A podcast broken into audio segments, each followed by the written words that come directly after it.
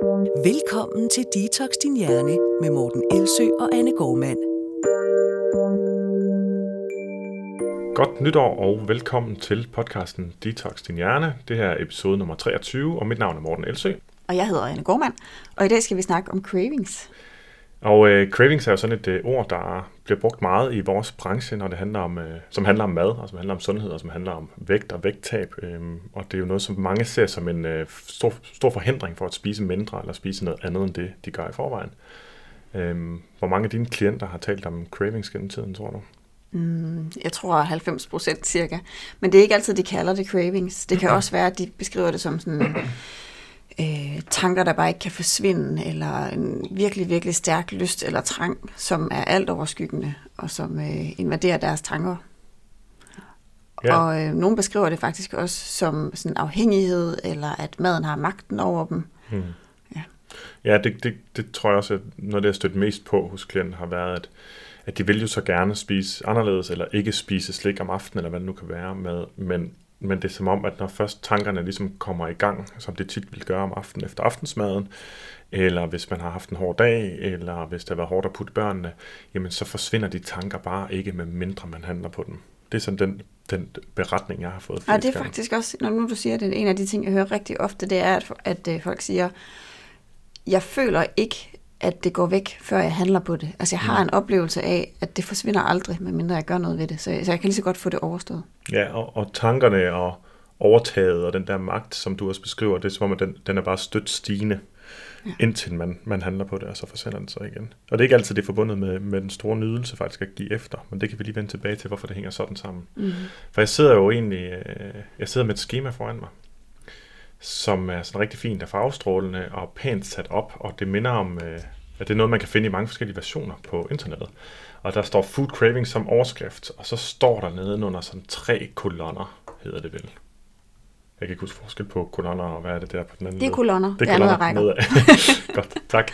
Det er altid et problem, når jeg skal konstruere sådan nogle i Excel. Eller Word. Nå, der står i den første kolonne, står der your craving, og så står der forskellige ting, man kan crave, sådan noget chocolate, sugar foods, bread, pasta and other carbs, oily foods og salty foods. Og så er der to kolonner ved siden af det, så her er det sådan lidt går galt. Der står nemlig what you need og what to eat instead. Og her påstår man altså, og det kan man finde rigtig mange versioner af på nettet, at hvis du har lyst til øh, chokolade, så er det i virkeligheden, fordi din krop fortæller dig, at du har brug for øh, magnesium. Og så skal du altså bare handle på din chokoladelyst ved at spise nogle nødder, nogle frøer og en masse frugt og grønt. Mm. Så kan jeg jo lige bede lytteren om at tænke bare lige to gange, eller to sekunder over, hvor mange øh, af de chokolade-cravings, øh, de har haft, som, som de tænker ligesom kunne, kunne quenches, eller kunne slukkes øh, ved at spise nogle flere, noget mere frugt og grønt. Ja, lige tage et stykke broccoli, så er det over. Der er sådan lidt let them eat cake instead-agtigt øh, over, over den påstand. Og nedenunder står der så sugar food, som hvis du har brug for, øh, hvis, du, hvis du craver noget sødt, noget med sukker i, men så er det sikkert fordi du har brug for noget krom, så kan du bare spise broccoli. Eller fordi ja. du har brug for noget carbon, hvilket der jo er i alt. så jeg forstår ikke helt, hvordan man skulle kunne have det behov. Så skulle du spise noget frisk frugt, eller, øh, og så så fremdeles. Og, og det er jo, øh, altså står der sådan nitrogen, det er der så ikke rigtig noget, der hedder, det ved jeg ikke, hvad det er. Men det er jo sådan, ved første øjekast, så ser sådan nogle pæne skemaer jo ja, netop rigtig pæne ud, og det får dem også til at se professionelt ud, og derfor er der mange, der, der umiddelbart tænker, at det her, det må jo være fornuftigt, jeg må prøve den her strategi. Eller tænker, det er nok det her, jeg skal, men det kan jeg ikke, så der er noget galt med mig. Og, ja. og begge dele er, er nogle ærgerlige tanker af, for strategien virker ikke, og der er ikke noget galt med dig. Nej, og der er faktisk mange, der spurgte i forbindelse med, at du øh, postede på Instagram, at vi skulle snakke om cravings. Øhm, der var omkring 100 spørgsmål, tror jeg, og de fire ja. eller fem af dem handlede netop om, er det fordi, man fysiologisk mangler et eller andet? Altså er der simpelthen en, en fysiologisk forklaring på, at man craver noget, som udelukkende øhm, har noget at gøre med, at man mangler en eller anden form for stof eller mm. næringsstof? Og, og, og det, det, øhm, det korte svar er nej. Og, og, og jeg sidder med et, øh, en artikel foran mig, der hedder Palatability, Response to Nutritional Need or Need-Free Stimulation of Appetite. Altså om noget, det smager rigtig godt, så har det noget at gøre med, at man har brug for det, sådan rent ernæringsmæssigt, at kroppen har brug for det, eller er det simpelthen en, en, øh, en stimulering af appetit, der kommer udefra, som ikke har noget at gøre med specifikt, hvad man har brug for. Og det er så det sidste, der er, gør sig gældende. Her kan de se det i forbindelse med salt, øh, hvor, hvor mennesker spiser og søger salte fødevarer, øh, fuldstændig uafhængigt af, hvad deres saltbehov er, eller hvad vores saltbehov er. Mm. Og man kan mhm. også se rent øh, hjernebiologisk, eller hvad man nu kan kalde det, neurobiologisk kan man se, at der er altså det sted, som styrer vores homeostatiske indtag, altså det sted, der styrer, at vi skulle have de kalorier, vi har brug for, mm. som også skulle være ligevægtsopretholdende i et ikke fedmefremmende miljø, øh, er fuldstændig afkoblet fra det sådan hedoniske område af hjernen, altså dem, som har lyst til at belønne os. Altså nydelse. Altså nydelse. Mm. Øh, dem, som har lyst til at belønne os med noget, som er for eksempel Hedoniske fødevarer vil være sådan noget som øh, vingummibamser, eller chokolade, eller chips. Mm. Ja, meget, meget hypervelsmagende. Designerfødevarer ja, egentlig primært, ikke? Så, så, øh, så ikke bare er der ikke evidens for, for, øh, for de der skemaers påstande, øh, der er også evidens direkte imod det, og så er der heller ikke nogen pathway, hvis man kan sige det sådan. Der er ikke nogen biologisk forklaring på, hvorfor det skulle give mening på den måde. Det kan godt lyde intuitivt, give det mening. Kroppen mm. fortæller dig, hvad du har brug for, så øger du appetitten på det. men, men når man kigger bare lidt grundigt på det, så er det altså ikke sådan, det hænger sammen. Nej. Så hvordan er det så, det hænger sammen? Jamen, øh, en del af vores sådan, øh, arbejde, og måden vi går til det her på, det er, at vi laver sådan et, øh, et lille deep dive ned i den videnskabelige litteratur, når vi skal tale om et, øh, et nyt emne. Øhm, Anne har langt mere erfaring, end jeg har, så du har allerede sådan en intuitiv forståelse for, hvad cravings er, og hvad det mm. ikke er. Ja. Øhm, og jeg har nogen erfaring, og så har jeg så også øh, den der trang til min egen craving, til at læse, åbne og læse studier. Og en af de ting, som, øh, som vi fik gravet langt ned i, var netop cravings her i forbindelse med overspisningsmodulet sidste gang, hvor ja. vi går mere i dybden med det.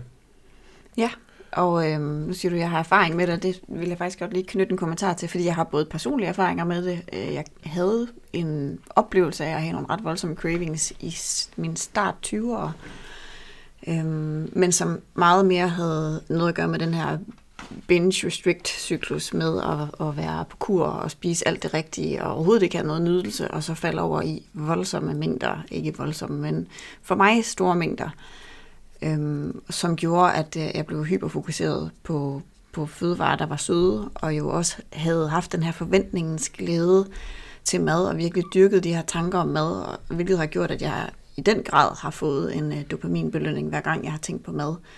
Og så på et tidspunkt, så er det selvfølgelig endt med, at det, øh, at det blev så fuldstændig sat op på en pedestal, at det blev oplevet som cravings, at det var sådan en, en følelse af en trang, der ikke kunne gå væk. Mm. Øhm, og det var også det, vi oplevede på overspisningsmodulet, at alle de her sundhedsfaglige, der sad på modulet, at når man spurgte dem, om de kendte til det med at have cravings, så var det også stort set alle, der rakte hånden op og sagde, at det kendte de faktisk også til at have haft en eller anden grad. Og en af de ting, jeg så tænkte, da jeg så skulle, skulle gennemgå det, øh, både inden og så også undervejs i undervisningen, jeg havde egentlig lidt en, en, en forudgående idé om, at ja, ja, et er, at man har en, en selvopfattet sådan rimelig stærk lyst til noget, og en anden ting er at have en craving, som, som også øh, måske er noget, man, man primært har snakket om i forbindelse med stofafhængigheder. Mm. Det viser sig så, og, og det viser det sig jo gang på gang, at øh, der er ikke nogen kvalitativ forskel, som man siger på, at, at crave et, et stof, som, og det kan være alkohol, eller det kan være heroin, eller det kan være noget mm. ja, i den tur, øh, og på at crave øh, en fødevare, som man gerne vil have. Nej. Kvalitativt, som man siger, der er ikke nogen forskel på de to ting. Det er det samme, der sker. Det er det samme, der sker inde Kvantitativt er der en forskel. Kvantitativt kan der være en forskel, og, og når jeg siger kan der være en forskel, så er det faktisk fordi, at, at, at når man lytter til, hvad folk de beskriver, hvor stærkt de beskriver den craving er, så er der heller ikke nogen forskel på en stofafhængighed og en, en, en stærk fødevare-craving hos nogle mennesker. Nej. Øhm, så rent kvantitativt, så er der heller ikke nødvendigvis en stor forskel derpå. Mm. Øhm, og det leder os jo hen til at snakke om, jamen, kan man være madafhængig eller spiseafhængig, og det tror jeg absolut, man kan. Om det skal med diagnostiske manualer, det, det er sådan lidt en anden diskussion. Mm. Ikke? Men der er ikke nogen kvalitativ forskel. Der er den kvalitative forskel, trods alt, at der er en stofafhængighed involveret, som skaber, som trigger i gangsættelsen af en craving. Og det er der ikke, når det handler om mad. Nej, så der kunne du få nogle cues fra din krop, som ja. pludselig opfører sig anderledes og har det ubehageligt, og så bliver det et cue til at komme til at tænke på stoffet. Ja, og den, det ubehag, altså, altså når vi så specifikt skal differentiere mellem de to situationer, mm. så det ubehag, det er, når det stammer fra, at man reelt har for lav koncentration af det stof, man har brug for. Det kunne så være heroin eller alkohol, ikke? Ja. Kontra når man oplever at man synes, man har brug for det. Ja, det er måske også i virkeligheden derfor, at, at de personer, der har den her, lad os kalde det madafhængighed, eller den her følelse af at være afhængig af cravings, at det netop er, når de bliver trætte, eller for tørstige, eller for sultne, eller for, for lidt hvile, altså de ligesom har en eller anden følelse i kroppen, en sådan fysiologisk tilstand eller en mm. følelse, som så i gang sætter lysten til at spise. Ja. Og det, det er en slags trigger. Ja. Og den er så fysiologisk, som du siger. Ikke? Mhm. Den kan også være psykologisk, altså det er humørmæssigt. Øhm, og så trigger, det kan så også være cues udefra, altså noget man ser, noget man hører, noget man dufter, noget man mærker. Øhm, og så er der så den sidste ting, det er jo så cues indefra, at der simpelthen bare kommer en tanke på en eller anden måde, og hvor den kommer fra, er jo ikke altid til at vide. Men udefra, det snakkede vi om øh, lidt tidligere, det, det her med også, at man sidder der helt uskyldigt og scroller igennem sit uh, Instagram-feed, Mm, ja. og så dukker der en masse foodporn op, og øh, hvis man har tendens til cravings, så vil det være en trigger-tanke, der med det samme vil sætte gang i, at man kommer til at drømme og fantasere om Mm. det, man har lyst til at spise. Det kan ikke rigtig undgås. Og for de uindvidede, så food porn, det er, ikke noget, der har med, at man indfører forskellige fødevarer i forskellige åbninger, eller, eller indfører sig selv i forskellige fødevarer, hvis man skulle sige det. Og vi bliver gå ned på lyden her bagefter, kan jeg se. det er simpelthen bare en, øh, ja, en måde at, at snakke om en meget vel tilberedt og meget vel øh, sådan visuelt stimulerende Ja. fødevare. Ikke? Helt klart. Yes. jeg skal ikke udelukke, at der er nogen, der har et seksuelt forhold til det. Nej, det, Men, det ved jeg ikke. Og, og du skal ikke have det dårligt, hvis du har det. Men det er ikke det, der får dig udtryk. det er ikke det udtryk, så nu bare dækker over. Nej, Ja. Øhm, lille, lille afsporing. Åh, oh, men du skal have det hele med. Øhm, det, det, jeg synes var, var øh, det, der stimulerede mig mest, apropos, mm-hmm. da jeg dykkede ned i det her emne, det var en artikel fra 2005, som introducerer en helt ny øh, teori, eller helt ny, den har selvfølgelig været under udarbejdelse i længere tid. En teori, øh, der beskriver, hvad human desire i virkeligheden er. Og, og, og grund til at sige det på den måde, det er, fordi vi kan ikke så oversætte sådan noget direkte. Nej. Der findes ikke et dansk ord for desire, som er fuldstændig det samme. Mm-hmm. Så der er sådan et fagterm, som hedder desire, som er stort set at sidestille med craving, så de gør det også selv i artiklen. Det er noget, man virkelig inderligt ønsker. Det er noget, man virkelig inderligt ønsker. Og så er det øh, separat Ikke fra... sådan værdimæssigt, men sådan virkelig inderligt har lyst til at skal Nej. ske lige nu. Så vi bliver nok nødt til at tage et skridt tilbage. Og nu, det, den nørdede del af den her podcast, det er altså her de første, ja, de næste måske 5-10 minutter, ikke også? Ja. Og så skal det nok blive lidt mere konkret. Yes. Så, så hæng i. Jeg bliver nødt til lige at rømme mig næste gang. Jeg vender mig lige væk fra mikrofonen. så håber vi, at det var nok. Og øh, der er et, et, et begreb også fra sådan psykologien og neurobiologien, der hedder wanting. Mm-hmm. Wanting, synes jeg, troede jeg også kunne være det samme som craving, men det er det ikke helt. Wanting, det er den første umiddelbare lyst til noget, som er ubevidst og stimuleres som respons på for eksempel food cues. Og det kan være billeder af mad, det kan være, der står noget mad ved siden af det, det kan være, du dufter noget mad, ser noget mad, eller hvad det nu kan være. Mm. Hvis du vil holde os til madens verden. Hvis det er cigaretter, der er ens noget, man ikke må eller har lyst til, så er det selvfølgelig, at man dufter det, eller ser det, eller oplever noget mellem fingrene. Eller det er en situation, hvor de plejer at være, så dukker de op af i hjernen, ren og skær vane. Yes, ja. det er også det, der hedder sådan e- episodic thinking. Altså, Yes. at man forestiller sig episoden, eller føler, man er i den episode, eller hvad kan man sige, øh, situation. Det er derfor, når folk sidder i sofaen om aftenen, ikke, at de kan få den her følelse af, at der mangler noget, hvis de plejer at spise. Ja, ja, ja absolut. Og, og ja, det er, øhm, den wanting, den er umiddelbar, og den er kortvarig. Der, hvor det bliver til en craving, ifølge den her teori, der jo altså hedder The Elaborated Intrusion Theory of Desire. Jeg skal nok linke til artiklen selvfølgelig, der er meget spændende. Der, hvor det bliver til en craving, det er altså, når man elaborerer eller uddyber på den første umiddelbare lyst, der opstår, mm. og begynder at forestille sig med det, der hedder vivid imagery, altså meget levende billeder, og faktisk også multisensoriske billeder, altså man ja. forestiller sig hele oplevelsen af, både at se og dufte og smage på og konsumere den her fødevare. Mm. Eller det kan også bare være en kop kaffe, som man lige får en craving for, ikke? Du siger bare, fordi der er ikke rigtig nogen skadelige effekter af at drikke en kop kaffe, men det kan være træls på sigt hele tiden at, at indtage mere, end man har brug for, ikke? Mm. af det, man craver. Helt klart. Så, så det, den øh, beskriver, den her øh, teori, som så senere hen er blevet, som både var ret velunderbygget, da den her øh, artikel kom ud, hvor de prøvede at samle det, og siden hen kun er blevet mere velunderbygget. Det er altså, at vi har tendens til at, at ruminere, altså gruble over og forstærke, øh, gruble over det, man kalder vores appetitive target, eller vores appetitmål, det vi har appetit på. Det vi har lyst til, det kan vi begynde lige pludselig at have drømme og fantasier. Vi kan forestille os, hvordan det er at bide i det. Vi ser billeder af det, hvordan vi kunne tilberede det, eller hvor mm. vi skal hente det henne. Vi kan næsten endda dufte det. Ja, det kan vi, og man kan forestille sig netop at spise det, og den, den følelse forstærker kun lysten. Vi kan ikke tilfredsstille lysten ved at forestille os at spise det. Vi forstærker den kun. Og, og det, der er meget øh, essentielt for den her teori, det er, at den beskriver, hvorledes at, øhm, at det er en, man kan sige, en bevidst kognitiv opgave at fastholde og uddybe øh, fantasierne omkring det, der er målet for vores lyst. Øhm, det vil sige, at vi kan ikke koncentrere os om andet.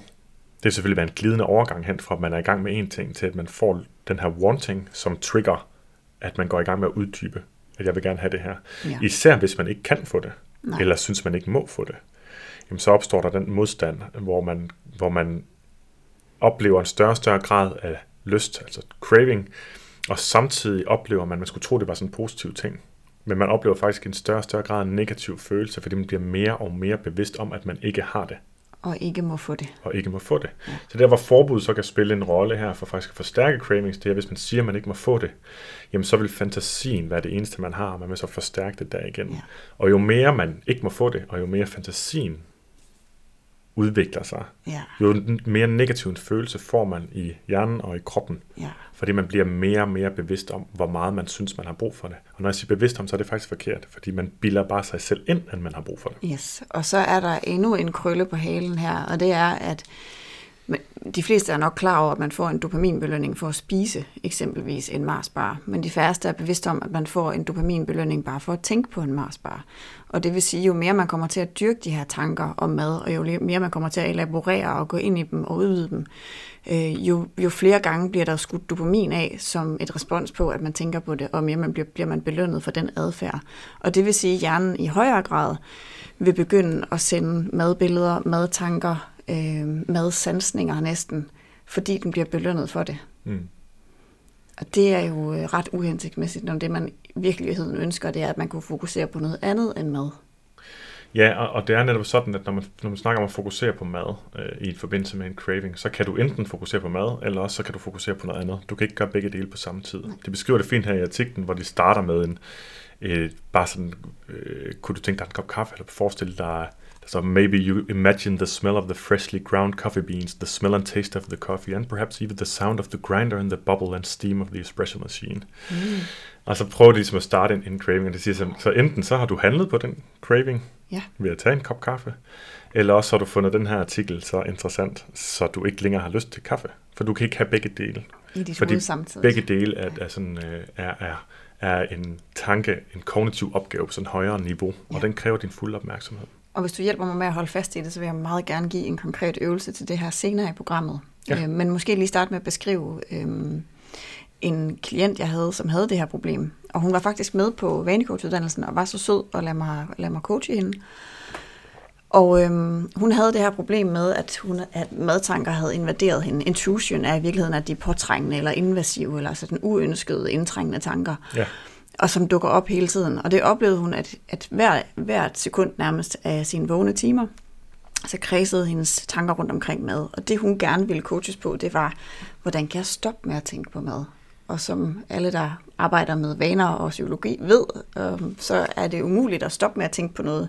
Fordi i det øjeblik, man siger til sig selv, at man skal stoppe med at tænke på det, så er man i gang med at tænke på det. Så du kan ikke ligge øh, inde i sofaen og tænke, jeg vil ikke tænke på chokolade, uden at der dukker et billede af chokolade op i dit hoved. Og øh, det var så også det, der skete. Og for at hjælpe hende, så, øhm, så var jeg nødt til at identificere nogle af de tidspunkter, hvor det skete på. Jeg skal nok lade være med at komme med løsningen her, for den kommer lidt senere. Men øh, hun beskrev for eksempel en situation, hvor hun læste for sin datter om aftenen, og øh, den her, hvad der skulle have været sådan en intim og hyggelig stund, som hun rigtig gerne ville nyde, der oplevede hun, at hun kunne sådan mekanisk sidde og læse højt, samtidig med, at hendes hjerne var ved at afspille en hel film om, hvad hun skulle ud og spise bagefter. Mm. Og øh, det er et ret godt billede på, hvordan man kan gå glip af virkelig vigtige ting i sit liv. Prøv at forestille dig at sidde lidt øh, senere hen i livet og have haft nogle søde unger, som man gerne ville opleve, og så vide, at alle de stunder, hvor man skulle have nydt dem, der var ens hjerne optaget af noget andet. ja og det tror jeg, mange mennesker kender faktisk for mange situationer. Ja. Øhm, Men det er bare for at sige, hvor invasivt det faktisk kan være. Ikke? Det er enormt invasivt, og det er det, der er næsten, hvis man, det tog lidt tid for mig at forstå den her artikels øh, overskrift. Øh, det kan jeg så høre, du har med det samme. Øhm, The Elaborated Intrusion Theory of Desire. Så der er ligesom to elementer. Der er intrusion, altså Ja. den her, at der, der er noget, der kommer ind. Det føles nærmest som, det kommer ud af den blå luft. Yes. Og Og det er ikke velkommen, men det kommer alligevel. Ja, nemlig sådan en tanke, der dukker op. en impuls næsten, og så er det, som man begynder at elaborere på den. Og det er, de der, det, er det med at adskille de to ting, som, som er relevant, også når vi snakker behandling af det, kan man sige. Ikke? Præcis. Øhm, og så synes jeg, at artiklens overskrift er fantastisk god, ellers der den hedder Imaginary, Imaginary Relish and Exquisite Torture. Ja. Altså man tror, man giver sig selv noget ved at gå ind i at fordybe sig i tanken og fantasien, men i virkeligheden så bliver det bare en slags øh, selvtortur. Ja, og det er derfor exquisite torture er så fint. Det er fordi Mm. exquisite er jo noget, som er sådan øh, fantastisk, yndefuldt, lækkert, hvor at, øh, ja, torture, det giver sig selv, at det er tortur. Mm. Men det kan godt virke som tortur, fordi man netop er i gang med at fantasere om noget, man ikke må få. Så det kan både være dejligt og forfærdeligt på samme tid.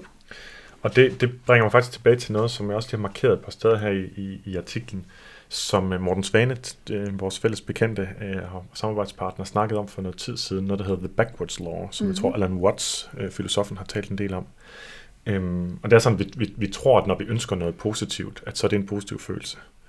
Og når vi øh, øh, fornægter noget negativt, eller ikke accepterer noget negativt, at det også er positivt. Mm. Men i virkeligheden så forholder det sig oftest, rigtig ofte, ofte omvendt, hvis ikke altid omvendt, at når vi ønsker noget positivt, jamen så er vi per definition u, øh, utilfredse med den nuværende situation, og det er en negativ følelse. Men når vi accepterer noget negativt, er det omvendt en positiv følelse. Mm. Og det samme sker altså i, øh, i forbindelse med, med cravings. Altså jo mere vi gerne vil have noget, som vi ikke har, jo mere negativt føles det øh, i os. Og det er jo noget, som i virkeligheden gælder på alle mulige områder. Ja. Hvis man sidder, i stedet for at sidde og nyde situationen sammen med sine børn, tænker, vil jeg gerne have et større hus? Eller Ja. jeg vil også gerne, at vi havde bedre styr på vores økonomi. Eller jeg gad godt, at jeg havde en bedre karriere. Ja. Eller jeg gad jo også godt lige få slået græs.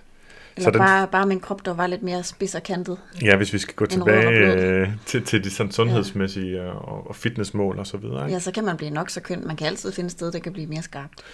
Og, og, og det er nok det, der i virkeligheden er, at på et eller andet tidspunkt bliver man nødt til at sige stop, hvis ikke hele ens liv skal være en, en lang negativ følelse af at ville have noget andet, end man har. Mm. Siger jeg lige så meget til mig selv.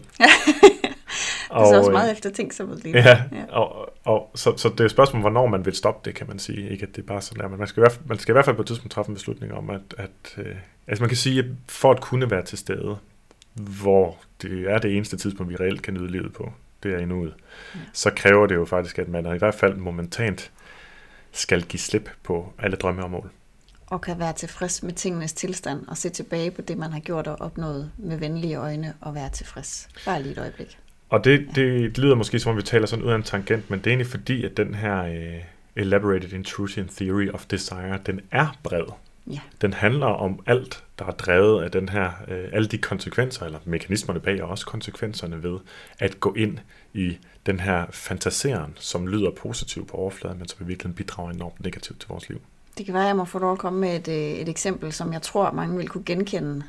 Og det kunne godt have handlet om mad, det kunne det lige så godt. Men, øhm, men jeg vil faktisk hellere prøve at, at tale til dem, som har et andet issue. Og nu har det lige været jul, og der ved vi alle sammen, at der kommer vi lidt på prøve. Nogle nyder det helt vildt, og nogle, øh, synes, det er forfærdeligt at skal holde fri så længe. Og det er meget forskelligt. Men det, som der kendetegner, det er, at vi... øh, de ting, vi har i vores hverdag, som vi kan komme til at crave, dem kan vi få dem kan vi opleve anderledes. For folk, der craver mad, vil det være, at nu er de pludselig i nærheden af mad hele tiden, og der er ikke noget, der distraherer dem. De er ikke på arbejde. Så derfor kan mad komme til at fylde utrolig meget. Øhm, og for nogen kan det faktisk også ske med eksempelvis arbejde. At man har, at man har et travlt arbejdsliv, og man bliver belønnet hver gang man får en øh, hvad hedder det, task, en opgave ud, øh, udført. Hver gang man skaber noget, hver gang man sender noget ud i verden, hver gang man føler, man har udført et eller andet, der var vigtigt, så får man et stort dopamin-release. Især lige sådan tæt på målstregen, der begynder øh, stigningen, eller niveauerne at stige. Og så når man et mål, og så får man et release, og så går det over igen. Og det kan man blive lige så afhængig af, som man kan øh, mad, og man kan få arbejdscravings. Man kan hver gang man ser sin telefon få et cue til, uh, jeg kunne også skabe et eller andet, eller der er noget, der er vigtigt, jeg skal tage mig til. Og så bliver man på samme måde, som man, når der er intrusive øh, thoughts, altså in, øh, invasive tanker omkring mad, så kan der komme invasive tanker om arbejde.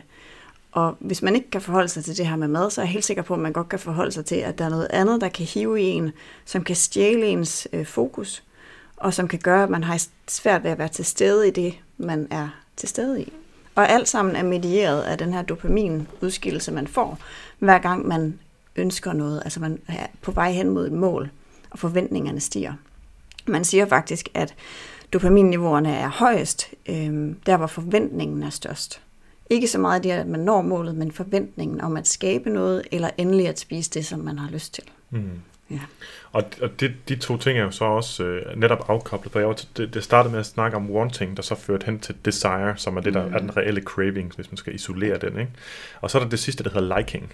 Yes. Og liking, det er, hvor meget man så kan lide en, at den givende handling, eller så lad os gå tilbage til, til madområdet, så sige, mm. den fødevare, som man så øh, spiser. Mm-hmm. Og der vil man jo tro, at jo mere man vil have noget, altså jo stærkere ens wanting er, jo stærkere er ens liking også. Altså, og endnu mere, jo stærkere ens desire, altså jo stærkere ens craving er, jo mere man har uddybet det, jo bedre smager det, når man giver efter. Men de to ting er fuldstændig afkoblet. Og det man kan se, det er, at hvis man forhindrer dopaminfrigivelse hos mus, det er lidt mere etisk forsvarligt at gøre det der, jamen så sænker det deres wanting. Men det sænker ikke deres liking. Hvad gør de, så, hvad gør de anderledes, musene? Så går de ikke selv hen efter det så er de ikke lige så styret af behovet, så vil de ikke gå efter sukkervandet for eksempel. Fordi de ikke får den her lille dopaminfrigørelse længere? Ja, fordi der ikke er det system til at fastholde øh, trangen, den umiddelbare lyst. Mm. Men når de så spiser af det, jamen så, så er der den præcis samme aktivering af liking-centrene, der ligger så lidt rundt omkring. Ja. Det andet ligger i vist noget, der hedder det mesokortikolimbiske Så hvis du nu for eksempel var julemad, så kunne man have gået i dagvis og drømt om julemaden ja. og have et, sådan et klart billede af, hvordan, hvor fantastisk det må være og hver gang man har tænkt på det, så har man fået et lille skud dopamin, måske endda et ret stort et i hjernen. Og at selvom man har fantaseret, og det kan have været en helt fantastisk drøm, så højst sandsynligt vil man opleve, at liking, altså det, hvor meget man nyder det, mm. at det kun er, er de første par bidder, hvor den mm. faktisk er rigtig høj, og så vil likingen, altså nydelsen af maden, falde lige så stille. Mm. Øhm, Fuldstændig som den ville gøre, hvis ikke du havde fantaseret om det. Præcis. Ja. Og det er ret relevant, fordi der er så mange, der også tænker, de kan fantasere om fredagsslik hele ugen, og når så endelig de skal have noget, så køber de et halvt kilo, fordi de tænker, nu har fantasien været så stor. Jeg tror ikke, den er tænkt sådan helt igennem tanken, men der er sådan en følelse af, at nu har vi fantaseret om det så længe, jeg har udskudt det her til på fredag. Øhm, så nu må det jo smage så altså nu må det smage fem gange så godt, og derfor må jeg kunne spise fem gange så meget, som hvis jeg spiste det dagligt. Mm. Men det er bare ikke tilfældet.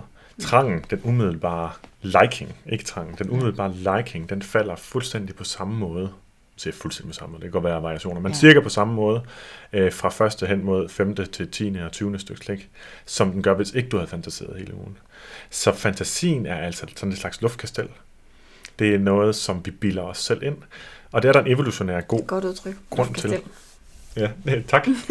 øhm, det er, der er sådan en evolutionær god grund til, at, at vi er blevet primet øh, evolutionært til at fastholde en tanke om en given fødevare, når først eller noget mad, når først den første tanke er kommet ind. Det giver god mening, at der er blevet selekteret for den evne til ikke at miste fokus, ja. men faktisk at holde fokus på, på, mad. Den, på mad. Ja. Det er også super fint, lige indtil at vi var i et fedmefremmende samfund, hvor der var ja. enormt stor tilgængelighed af det, ikke? og så en masse andre elementer også, som spiller ind. Ja. Øhm, så vi er altså primet til det, at vi er primet til gennem 100.000 års udvikling, til at, øh, til at bilde os selv ind, at noget mad, som vi har lyst til, eller tænker kunne være godt, at det er meget bedre, end det i virkeligheden er. Ja. Så du kan ikke stole på den tanke. Nej. Ikke at det nødvendigvis hjælper at vide det, men det kan da være en del af en løsning. Præcis. Det er også noget af det, som øh, der er et tema på, på vanekortuddannelsen, hvor vi snakker om det her med, at ens hjerne har en tendens til sådan at copy-paste den der nydelse. Og det kunne faktisk være, at det var forventningen, man i virkeligheden skulle snakke om. Men det er lige så meget den her forventning om nydelsen, koblet med de første bidder, som smager helt fantastisk. Og så har man den her tendens til at tro, eller jagte den følelse. Øhm, og hvis, jeg, jeg har ikke tal på, hvor mange klienter jeg har haft, som ser sådan helt opgivende ud og siger, at jeg kan godt lide det hele vejen igennem. Altså, jeg synes, det smager fantastisk, også efter 600 gram slik. Og når, det så, øh, når vi så dykker ned i det, og faktisk begynder at være objektivt nysgerrige på, hvad er det egentlig, der sker med nydelsen undervejs, så vil de fleste altså opleve, at den her liking, eller den her nydelse, eller at den daler, at der er ikke noget i vejen med deres nydelsessystem, eller hvem de er, hvordan, hvordan de er skruet sammen, at deres nydelse daler præcis på samme måde som alle mulige andres. De har bare været på jagt efter den der drøm. Så drømmen har fyldt mere end en reelle oplevelse Ja. af, hvad der er sket. Og der og vil- først når vi kommer ned i oplevelsen, kan vi rent faktisk teste, om det passer. Ikke? Præcis, og der vil sidde så mange lyttere derude, og jeg, kan, jeg ville selv have været en for, for 15 år siden, så, som siger, "Jamen, det, jeg beklager, I har, det kan godt være, at I har ret, men det kommer aldrig til at være sandt for mig. Og det vil jeg bare lige skynde mig at slå et slag for, at man lige lader sig udfordre på den, fordi alle kan komme til at mærke, at øh, nydelsen falmer og daler undervejs, mm. mens man spiser noget. Alle kan lære at mærke det, og alle kan lære at stoppe før af ren og skær lyst, ikke kontrol, men simpelthen bare lyst til at stoppe. Og det er lidt mega meget uden for det her emne, men jeg kom bare til at tænke på, at jeg har stadigvæk de klienter, jeg har haft, der har været mest afkoblet fra at føle reelt sult og føle reelt mæthed og kunne stoppe på baggrund af det og lytte til det, som har været sådan, det kommer aldrig til at kunne, vi skal finde på noget andet. Jamen, øh, de har meldt tilbage nu. Nu er de der. Ja, kan de faktisk det godt. tager bare rigtig lang tid. Det tager bare længere tid, fordi der er, og jeg tror ikke, det tager længere tid på grund af kropsdelen. Jeg tror folk, de vil tænke, at det tager lang tid, fordi min krop ikke har lært det. Nej, det tager tid, fordi at der er alt for meget gang op i hjernen, Ja. der underminerer det. Ja. Så når vi kommer væk fra de, for eksempel de fantasier, der er, og fordrejninger af virkeligheden, og øh, luftkasteller, eller hvad man nu kunne kalde det, ikke? Mm. Jamen så, så kan man faktisk godt mærke det igen. Jeg har ikke oplevet, at der er noget, som har tydet på et fysiologisk system, der er gået i stykker. Det har jeg simpelthen ikke set endnu. Det er udelukkende været øh, lag af, af psyke Præcis. ovenpå øh, fysiologien. Og i forhold til det øh, vil jeg også gerne, meget gerne lige bemærke, at cravings kan man også godt tro, at det er noget, man bare har, og det er sådan, det er, og dem kan man ikke slippe af med. Og det er heldigvis også forkert, fordi øhm, cravings bliver holdt i live af, af, at man forstærker dem. Ja. Ligesom al andet læring. Hvis man har prøvet at have en... Øh, der er sikkert mange derude, der har en kat. Hvis man, øh, hvis man fodrer den øh, hen, hen ved døren, så kommer den rendende hele tiden. Og kan godt at man ikke vil have den indenfor, men den står hele tiden hen ved den dør, fordi det er der, den har lært, at der er med. Og hvis man så øh, bliver ved med at give den godbidder, så begynder den pludselig også at tage sine venner med. Pludselig så står der fem katte. Og det er bare for at sige, at man kan forstærke sine cravings ved, at man belønner dem. Det er klassisk, hedder det konditionering også på dansk. Ja. Conditioning. Conditioning, Ja. klassisk betingning. Skitter. Yes. her. Øhm, ja, men, men det er det her med, at man kan, man kan lave positiv forstærkning, og man kan lave negativ forstærkning. Negativ forstærkning vil være, at man, nej, det, det bliver for teknisk. Vi, det, så kommer jeg ud af tangent. Men lad os, jeg holder mig bare til positiv forstærkning. Det er, når man belønner en adfærd med noget rart, for eksempel. Øhm, og hvis man, hvis man praktiserer forstærkning i forhold til, til cravings, altså at man hver gang man har en craving, så handler man også på den, og bliver i tankerne omkring maden og lader sig opsluge af dem. Øhm, for hver gang man, man ligesom handler på cravingen og spiser på den, så forstærker man også den forbindelse, der er. Men det betyder så til gengæld også, at hver eneste gang man formår at have en craving og ikke handle på den, så svækker man forbindelsen. Og, og ydermere, så kan man så styrke forbindelsen til noget andet, hvis man måske, især hvis man er bevidst om, hvad er det for en handling, man sætter i stedet for. Mm-hmm. Og det synes jeg egentlig, vi skal komme tilbage til. For jeg synes, der var en meget, meget øh, en, en vigtig pointe, som jeg har holdt op i hovedet, som jeg håber, jeg kan fuldføre nu, ellers må vi klippe den ud.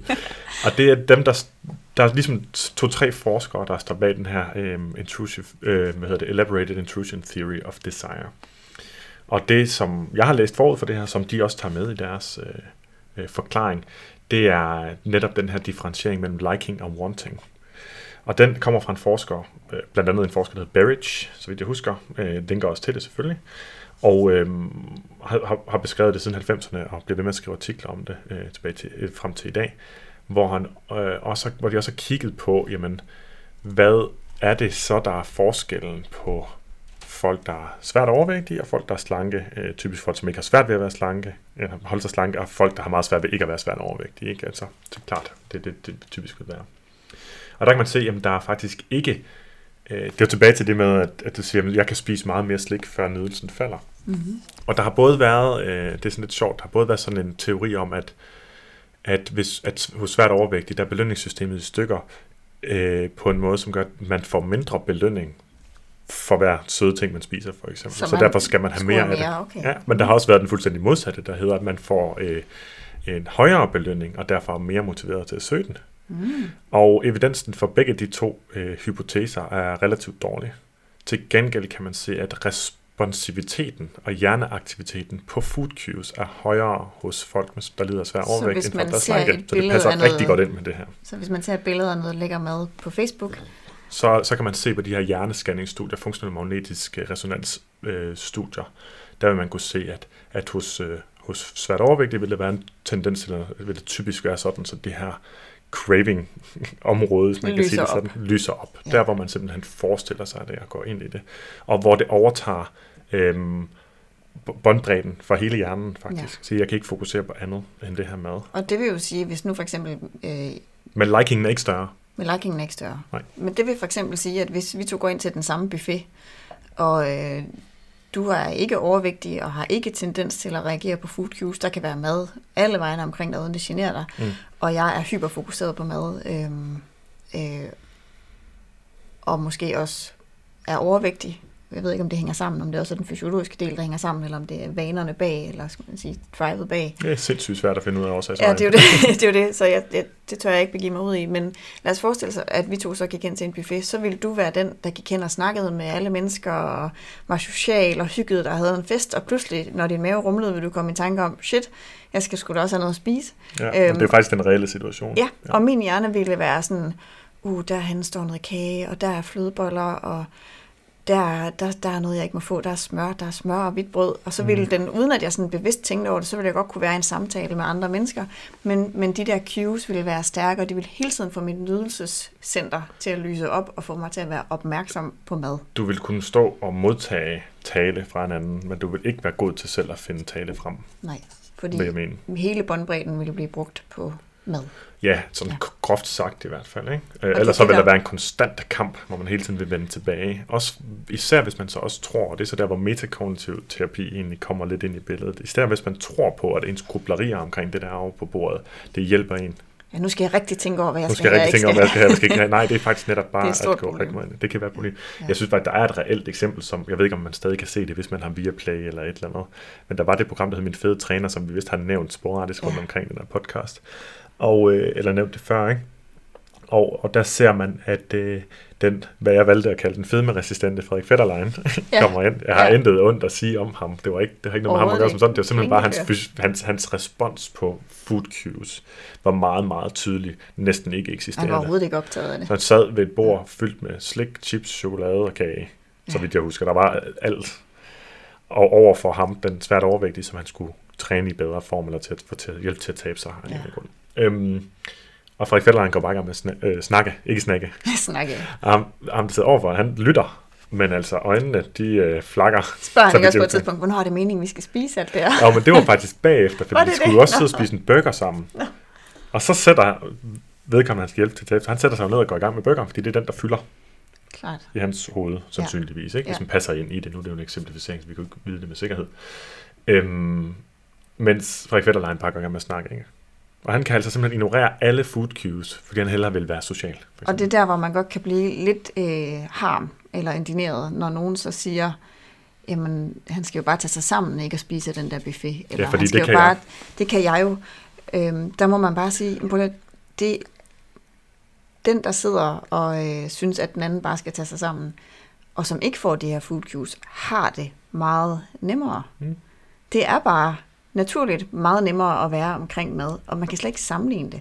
Og Nej. den, som øh, får de her food cues ind i sin hjerne, og hele tiden bliver fo- overfokuseret på dem, har ikke valgt det. Nej. Og er sandsynligvis allerede i forvejen langt mere på arbejde, end personen, som Præcis. er i den anden situation. Det vil sige, de tager sig allerede enormt meget sammen, for ikke at være yderligere 50 kilo overvægtige. Ja. Hvad, hvad de fleste oplever. Altså folk, de faktisk yder ekstremt meget modhold. De skal sidde og være selvkontrolleret, hvor den anden overhovedet ikke skal bruge selvkontrol på noget som helst. Så det, man i virkeligheden kræver af andre, det er, at andre mennesker, der har vægtproblemer, skal bare yde øh, 10-20 gange så meget selvkontrol som os andre. Hvor i alverden ja. skulle man få den fra? Og i øvrigt så viser det sig, at det jo heller ikke virker. Nej. Ligesom hvis man sad med en, der havde en eller anden form for spillemani, og man sad lige ved siden af en enarmet 20 knægt. Jeg ville skulle bruge nul selvkontrol på ikke at gå hen til den maskine. Jeg Men skulle en, bruge der selvkontrol for ikke at gå et andet sted hen. ja, en med ludomani ville, ville jo skulle bruge ekstreme mængder selvkontrol for at holde sig fra den. Ja. Og det betyder jo ikke, at jeg er mere øh, selvkontrolleret. Jeg har bare ikke cues til at gå derhen. Have en interesse i det. Så du sidder ikke og aktivt ignorerer det, det er simpelthen bare Det er ikke opstået meget, som behov. meget hårdere og aktivt ignorere noget, man Ja. wanter, noget man Wanter. lyster. Ja, præcis. vil Og gøre, især hvis det er noget, man desirer. Yes. Og Eller craver. Jeg hader, at der det. ikke er nok danske ord til Ja, det, det er der. lidt et problem. Ja. Nå, men så kommer vi da i hvert fald omkring det. ja, alle tider. Ja, så nu har vi fået snakket om uh, wanting, Mm. som er den sådan umiddelbare lyst, der kan opstå. Der er drevet af, at der er noget, som er meget motiveret for, der ligger lige øverst, lige foran for, som bliver drevet også af cues udefra, som kan sætte gang i, altså som kan blive den her intrusive thought, altså det starter en tankeproces, mm. som man kan elaborere og uddybe, og det er der craving i virkeligheden opstår, hvor man bliver bevidst om, hvad man ikke har, bliver yderligere bevidst om de cues, der var der før, så det er sådan en selvforstærkende positivt feedback loop, hvis, man, Mhm. hvis I kender til det begreb, så det bliver stærkere og stærkere og stærkere, indtil Indtil handler man på det. det. eller indser, at man kan overhovedet Ja. ikke gøre det, eller bliver afbrudt. Og det virker som om, at det er fuldstændig uundgåeligt Ja. for Det, den, der er i det, at, det, at der ikke er nogen vej udenom. det er sjovt, at du siger det, fordi nogle gange så lyder det, som om du citerer den artikel, som jeg ved, det kun er mig, der har læst. Og, for Måske der, læst noget som der andet. står her, if the effective impact of, of the desire is particularly strong, its fulfillment may seem imperative, although of course it is not inevitable. Ah, Inevitable. Det er det bedste det ord på er ikke engelsk. uundgåeligt. Men det er faktisk noget af det, som man skal, som man skal lære, når man tror, at man er slave af sine cravings. Det er, at man skal lære, at de har faktisk ikke magten over en. De er, det er ikke uundgåeligt. Man har faktisk muligheden for at tage andre valg, selvom det føles, som om man ikke har det. Du lytter til Detox Din Hjerne med Morten Elsø og Anne Gormand. Og i denne episode taler vi jo om begrebet cravings, og øhm, som du, Anne, løftede sløret for i starten af episoden her, så, øhm, så spurgte jeg jo på Instagram, om folk havde nogle spørgsmål omkring craving, som de gerne vil have svar på, og der fik vi jo faktisk over 100 øh, spørgsmål ind, hvilket både indikerer, at det er noget, som rigtig mange mennesker er interesseret i, og også at folk de har nogle øh, specifikke øh, ja, spørgsmål dertil, eller nogle tvivl øh, omkring det, som, øh, som jeg synes, vi lige så godt kunne tage udgangspunkt i. Vi har været inde på rigtig meget af det egentlig, fordi den sådan generelle gennemgang her, den, den svarer nok på noget af det, men jeg synes, vi skal tage egentlig to spørgsmål i kombination hernede fra, fra listen, som, som du har på din computer. Øhm, det, det første spørgsmål er, hvorfor får man cravings? Det har vi været lidt inde på, og det andet det er, hvorfor har, får jeg lyst til noget sødt efter aftensmaden? Og grund til, at jeg tænker, at vi lige kan kombinere det, fordi hvis vi nu skal prøve at, at gøre det lidt mere specifikt, det her spørgsmål, hvorfor får man cravings, mm. så vil jeg hellere snakke om, hvad i gang sætter cravings. Ja. Og det er jo virkelig øh, det, vi snakkede om før med wanting, altså den første umiddelbare lyst. Kroppens øh, signal om, at man har brug for, eller lyst, ikke brug for nødvendigvis, men lyst til noget. Mm. Og jeg tror, stort set alle mennesker kender det begreb, som man kalder, øhm, på engelsk kalder man sensory specific satiety, eller senso, sensorisk mæthed er egentlig den danske oversættelse. Mm. Er ikke sådan helt vildt god. Men det handler om, at øhm, udover mæthed, sådan fyldemæssigt, volumenmæssigt i vores mave, og sådan fødevarekomponentmæssigt, jamen så oplever vi også en slags øh, mæthed sensorisk. Når vi har fået meget salt, så har vi ikke lyst til, at Hvis vi for eksempel lysten til det en, falder, ikke også? en hel pose piratas, så får vi pludselig lyst til vingummi i stedet for. Okay. Hvis vi er sligomaner. Ja, og det, det, det jeg ofte har hørt, det er faktisk, at folk kan veksle mellem, hvis vi nu er ude i det rent hedoniske, at man så veksler mellem at spise slik og spise chips, og så spise slik, ja. Ja. og så spise chips. Øhm, fordi øh, modsat hvad, videns, hvad var det, Illustreret Videnskab engang skrev en meget, meget pseudovidenskabelig artikel omkring sukker, der skrev de jo, at jo mere man spiser vingummibamser, jo mere får man lyst til det, og det passer Nej, ikke. det passer. Vi har altid en, en nedadgående kurve i, øh, i liking, som vi snakkede om før, men når vi spiser noget, som smager af en eller anden bestemt ting, jamen, så vil den smagsoplevelse give os mindre og mindre positivt. Mm. Men det, som så er det spøjse, og det, som beskriver den her sensor- sensory specific satiety, det er, at vores lyst til nogle andre, man kan sige situationstegn modsatrettede smage, stiger. Mm. Helt specifikt, når vi har spist et aftensmåltid i Danmark, som typisk primært er salt og meget lidt sødt, jamen så stiger vores øh, lyst til noget sødt helt vildt meget. Og det tror jeg, de fleste kan ikke genkende til. Klart. Det er jo en forbigående følelse. Øhm, den vil egentlig gå over af sig selv, hvis ikke man går ind i den. Øhm, hvis man laver noget andet, så kan den faktisk forsvinde. Det har jeg snakket om før. Mm-hmm. At når jeg har kørt hen i Superbrusen for at købe blandt selv slik, mens andet tager opvask, og vi lige planlagt det, nu skal vi godt nok have noget slik, jamen så allerede når jeg kommer tilbage et kvarter efter, så er lysten faldet øh, betragteligt. Ja. Men det er i hvert fald en typisk, et typisk cue, eller en typisk igangsættelse af en craving. Og det, der så sker hos folk, der virkelig oplever cravings, det er, at de tænker, nej, det må jeg ikke få. Og så opstår der den her sådan konstante vækst af fantasien omkring, hvor lækkert det her det må blive, mm. indtil det fylder hele aftenen, men man bare bliver nødt til at få det, man går hvis det faktisk er i huset, og man ved, hvor det er, så ikke nok med, at man kan gå og fantasere om det, man ved også, det er lige i nærheden, og man skulle bare lige bevæge sig ud i bryggersædet og åbne det der slikskab. Så, så kan man rigtig fantasere om at trække skuffen ud og se, hvad der ligger der i. Mm. Ja. Og så får man i hvert fald forstærket sin, øh, sin lyst, når man går ind i det på den måde. Men jeg ved ikke, om det er nu, vi skal tale om, hvad man så kan gøre i den situation, eller om vi skal vente lidt. Jo, det synes jeg kunne være fint. Mm. Fordi det, der sker, det er jo, at man så øh, man har fået sat de her, altså den her lyst til noget sødt, som man så ikke har imødekommet, har, har kommet til, har man så kommet til at fantasere om i stedet for. Og så er det kommet til at vokse og komme til at fylde mere i ens tanker.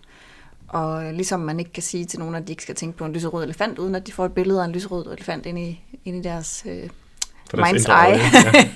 ja. Så, øh, så er det lidt det samme, der sker. Og øhm, man har egentlig to handlemuligheder her. Man kan vælge at sige, der er en naturlig forklaring på, at jeg faktisk har lyst til noget sødt i slutningen af et salt måltid. Øhm, så det vil jeg planlægge og gøre plads til. Og det kan man for eksempel gøre ved at sige, jamen ved du hvad, så hvis jeg plejer at spise to portioner, så nøjes jeg med at spise halvanden. Og den sidste halve portion, som jeg så ikke spiser, der gør jeg plads til to flødeboller, eller øh, en halv pose saltlakrids, eller hvad end det er, man craver, og så gør det til noget, som bare er der, og som er helt okay, og som man ikke behøver at fantasere om, fordi man handler på det, når det er sådan, man har lyst til det, og man har gjort plads til det. Det er, hvad vi har gjort, øh, sådan rimelig, øh, rimelig bevidst, men samtidig ikke, hvor der har været sådan en afmålt mængde. Det har virkelig bare været sådan, for mit vedkommende, at nå, men jeg, synes, jeg har så meget lyst til slik om, om aftenen, eller havde i hvert fald en periode, jeg har ikke haft det et stykke tid nu. Ja, så trælser jeg. Men øh, ikke desto mindre, så havde det en periode, og så spiste jeg, nu siger jeg situationstegn bare, men det er fordi, det er en relativt simpel løsning. Mm-hmm. Øh, mindre til aftensmaden, hvor før spiste jeg mig rigtig, rigtig mæt. Mm-hmm. Og nu spiser jeg mig bare semi-mæt, og så til gengæld ser jeg frem til, at nu skal jeg også op. Og jeg går også meget gerne op i slikskabet og spiser det relativt meget med det samme, fordi jeg ved, at nydelsen er allerstørst. Lige når jeg har lagt gaflen efter den sidste bid, det er faktisk næsten lige der, den er allerstørst. Ja. Så jeg giver mig selv den der treat bagefter. Ja. Og så, nu ser jeg godt nok, at der var to løsningsmodeller, men der er egentlig, egentlig tre. Øh, en af dem kunne også være, at man integrerede det søde i sit måltid. Sådan så hvis man for eksempel fik julemad, at man så huskede rødkål og repsgelé, hvis det var det søde, der manglede. Mm. Øhm, eller hvis man for eksempel til frokost, der er der mange, der sådan berøver sig selv den her sensoriske mæthed, ved for eksempel at spise rugbrød med hytteost, som alt, altså hvor det hverken smager særlig fedt, eller det smager en lille smule salt og sådan lidt tørt. Men der er ikke ret mange af ens øh, sanser, der bliver tilfredsstillet. Hverken duft, eller syn, eller det søde, eller det syrlige, eller det krydrede, om man vil. Mm. Øhm, så hvis man så for eksempel skifter til noget andet, nu havde jeg en klient, der for eksempel fandt på, at hun gerne ville spise rugbrød med kajsild, øhm, og salat, sådan noget, hedder det karisalat, ikke salat, fordi det smager mega surt og sødt, selve silden. Og så får man det, det fede og det salte, og man får det bløde fra æggesalaten, og det er sådan lidt knase, knasende crunchy fra kernerne i det ristede rugbrød. Og det vil være et måltid, hvor man er mega sensorisk mæt, og højst sandsynligt ikke har behov for noget bagefter. Og så har jeg et meget simplere trick. End, end, jeg synes, det, det var ikke for at nedgøre det der, men en, en ekstremt simpel tilgang til det, fordi jeg kom pludselig jeg kom til at tænke, hvorfor i alverden er det egentlig, vi ikke har lyst til slik længere. Men det er meget simpelt, og der vil selvfølgelig være mange, der vil harcelere imod det her. Det er jeg naturligvis fuldstændig ligeglad med. øhm, og det er, at øh, for tiden er min krykke i dagligdagen noget så øh, heldigvis uskadeligt som Cola Zero. Ja. Og når jeg drikker en Cola Zero, du kan også være en Cola Light eller en Pepsi Max, der er ikke nogen... Øh, hashtag sponsoreret her, øhm, så, øh, så har jeg faktisk ikke lyst til slik efter maden. Nej. Og jeg skulle sådan lige finde ud af det, fordi jeg så drak Cola Zero, så nu har jeg fået en vane med at spise noget slik efter aftensmad, men jeg synes ikke, det smagte godt. Mm. Altså det gav ikke, altså sammenlignet med den liking, jeg normalt havde. Mm. Så når jeg drikker en Cola Zero til frokost, hvilket jeg gør stort set hver dag, og stort set hver aften for, nu, for tiden også, sådan, jeg har ikke lyst til noget sødt bagefter, for jeg har i den grad fået dækket mit søvnbehov. Og jeg har faktisk præcis den samme oplevelse. Øhm, og jeg har prøvet at være lidt nysgerrig på, hvad det egentlig var, jeg havde lyst til derefter jeg spiste. Det er også det, jeg plejer at anbefale mine klienter at gøre. Men i stedet for bare at blive det, man plejer at gøre, så være lidt mere nysgerrig på, hvad er det egentlig, der foregår lige nu. Hvordan føles den her lyst, den her trang? Og det, jeg opdagede med, med det her, der kunne føles som en, en sødme craving, det var, at jeg i virkeligheden havde sådan en, øhm, en grundtørst, som jeg tror, der er mange, der har lige efter de har spist. Fordi lige efter man har spist, så er alt øh, alt det, man lige har spist, ligger nede i maven, og så trænger der noget væske fra blodbanen ind i mavesækken, og man, man bliver faktisk en lille smule dehydreret. Og de fleste vil mærke en, sådan, en akut tørst lige efter de har spist. Og øhm, det, der sker, når man spiser noget sødt, det er, at mundvandet løber. For eksempel vingummi, der er det både det syrlige og det søde, så løber mundvandet rigtig meget. Så man får næsten sådan en følelse af at drikke noget. Øh, så for mig kunne jeg, godt, jeg kunne virkelig godt få lyst til vingummi eller saltlakrids, hvis jeg var tørstig. Og hvis jeg så både havde lyst til noget sødt og var lidt tørstig, så gik det næsten altid galt. Og øh, jeg har heller ikke nogen regler om, at man ikke må drikke øh, hverken en eller den anden slags light sodavand eller light saftevand. Så det prøvede jeg også af i en periode, og det kunne være sådan noget lemon light saft, eller det kunne være Pepsi Max eller noget helt andet. Men da det både tog sig af tørsten og det søde, så tog det i hvert fald i den grad toppen af den her trang. Og nogle gange fjernede det den faktisk også helt. Så er jeg så sådan en, der godt kan finde på at gå ud og tage noget chokolade alligevel, selvom jeg ikke har særlig meget lyst til det. Men jeg har også valgt at gøre plads til det øhm, i mine måltider. Så der kan man sige, der blev begge, stra- begge strategier taget ind. Mm. Men det er skørt ikke, at, at man går og tænker, åh, oh, det er det eneste, der vil virke. Og så ja. kan man finde på noget, som giver 0 kalorier, og som i øvrigt ikke er skadeligt i den mængde, som virker. At det i den grad, nu har vi været lidt øh, højt oppe, øh, sådan både i forhold til videnskaben og i sådan abstraktionsniveau, og, og, og jeg tænker, vi kommer ikke meget længere ned i det konkrete, end at sige, drik en cola zero til maden, og se, hvad der sker. øhm, Eller et glas light saft. Ja, og du får ikke kraft af aspartam færdig. Nej, punktum. Yes. Og øhm, der er jo selvfølgelig mange andre grunde til, at man får cravings, og hvis vi, hvis vi stadigvæk holder os til de her cues, jamen, så kan det jo som sagt være eksterne cues, det har vi jo snakket om, det kan være interne cues, man, får, øh, man er nemmere ved at crave noget, når man også er sulten, man er nemmere ved at crave noget, der crave, craver mere, når man er træt, mm-hmm. øh, når man er, har humørproblemer, eller stemningsproblemer, hvis man kan sige det sådan, ja. ikke? dårlig humør, øh, irriteret og så videre, kan sagtens øge det. Og så sker der jo så også generelt, det er jo så måske en del af den her elaboration, altså de her øh, tanker, man har, der forstærker lysten. Det er også, at de tilladende tanker, man normalt har, jamen, jamen de, dem lytter man mere til, og dem er man bedre til ligesom at formulere, når man, når man craver noget, altså når ja. trangen allerede er der i forvejen. Så man går egentlig bare i gang med at sige, at jeg er motiveret for at spise, inden med at, at give efter for min craving, så derfor så finder jeg på flere og flere rationaler for, hvorfor det er okay at gøre det. Og det er for eksempel der, når man lige spist aftensmad, og man virkelig har lyst til noget chokolade, og man hele dagen har været super kontrolleret. Og modholdende. Og meget modholdende, og slet ikke været i nærheden af at gøre noget som helst, man havde tænkt sig, man ikke skulle. Og så når man øh, til det punkt, og så har man så meget lyst, at ens hjerne den begynder at lave motiveret resonering over i retning af, hvorfor er det en god idé, at jeg gør det? Jamen, jeg har også fortjent det, for det har været en hård dag, eller øh, jeg skal også bare lige have lidt, så er det også nok, eller åh, jeg overgår heller ikke lige at tage opvasken, så er det også lidt hyggeligere lige at spise et eller andet. Og alle de konklusioner, alle de tanker, øh, man har, som er tilladende tanker, som egentlig bare har til formål at give en lov til det, man gerne vil, mm. sekundet efter man har spist det, så vil man have nogle andre tanker. Ja. Og det er bare for at sige, de fleste ved, at man skal ikke tro på alt, hvad man hører, men man skal virkelig heller ikke tro på alt, hvad man tænker. Ja. Det er faktisk okay at stille spørgsmålstegn ved at sige, øh, når man har en tanke, der siger, at jeg skal også bare lige have lidt, så må man godt spørge sig selv, kan jeg det? Har jeg kunnet det før? Hmm. Har jeg kunnet bare tage lidt? Sagde altså, jeg det i går og i forgår, så de ja, for, for, for, 500, for gange 500 dage, og hvad skete der så? Ja. ja. Men man er ikke motiveret for at sandhedstjekke, så det er en svær øvelse, Mega men man kan absolut øve sig på det. Øhm, jeg, jeg kom til at tænke på noget, jeg, jeg, ved, ikke, jeg ved ikke, hvorfor jeg lige har tendens til at gå over i det lummer hjørne, men jeg synes faktisk, at det er, det er relevant. Der er et uh, latinsk udtryk, der hedder post coitum omne animal triste. Det betyder, at efter sex er alle dyr triste. Og, og det vil jeg ikke påstå, eller stå på mål for, men det, der i hvert fald er sandt, det er, at efter man har fået udløsning, uh, yes, så, så ens trang til sex er på det laveste, den nærmest overhovedet nogensinde har været. Ja. Ikke? Og, og inden man har fået det, så vil man være meget, altså mere og mere motiveret for at handle på sin lyst. Klart. Og de tanker, der opstår for at tillade en at handle på lysten, det kan både være i selvtilfredsstillelsesøje med, eller mm. hvad man nu ellers vil gøre, ikke? Ja. og har mulighed for.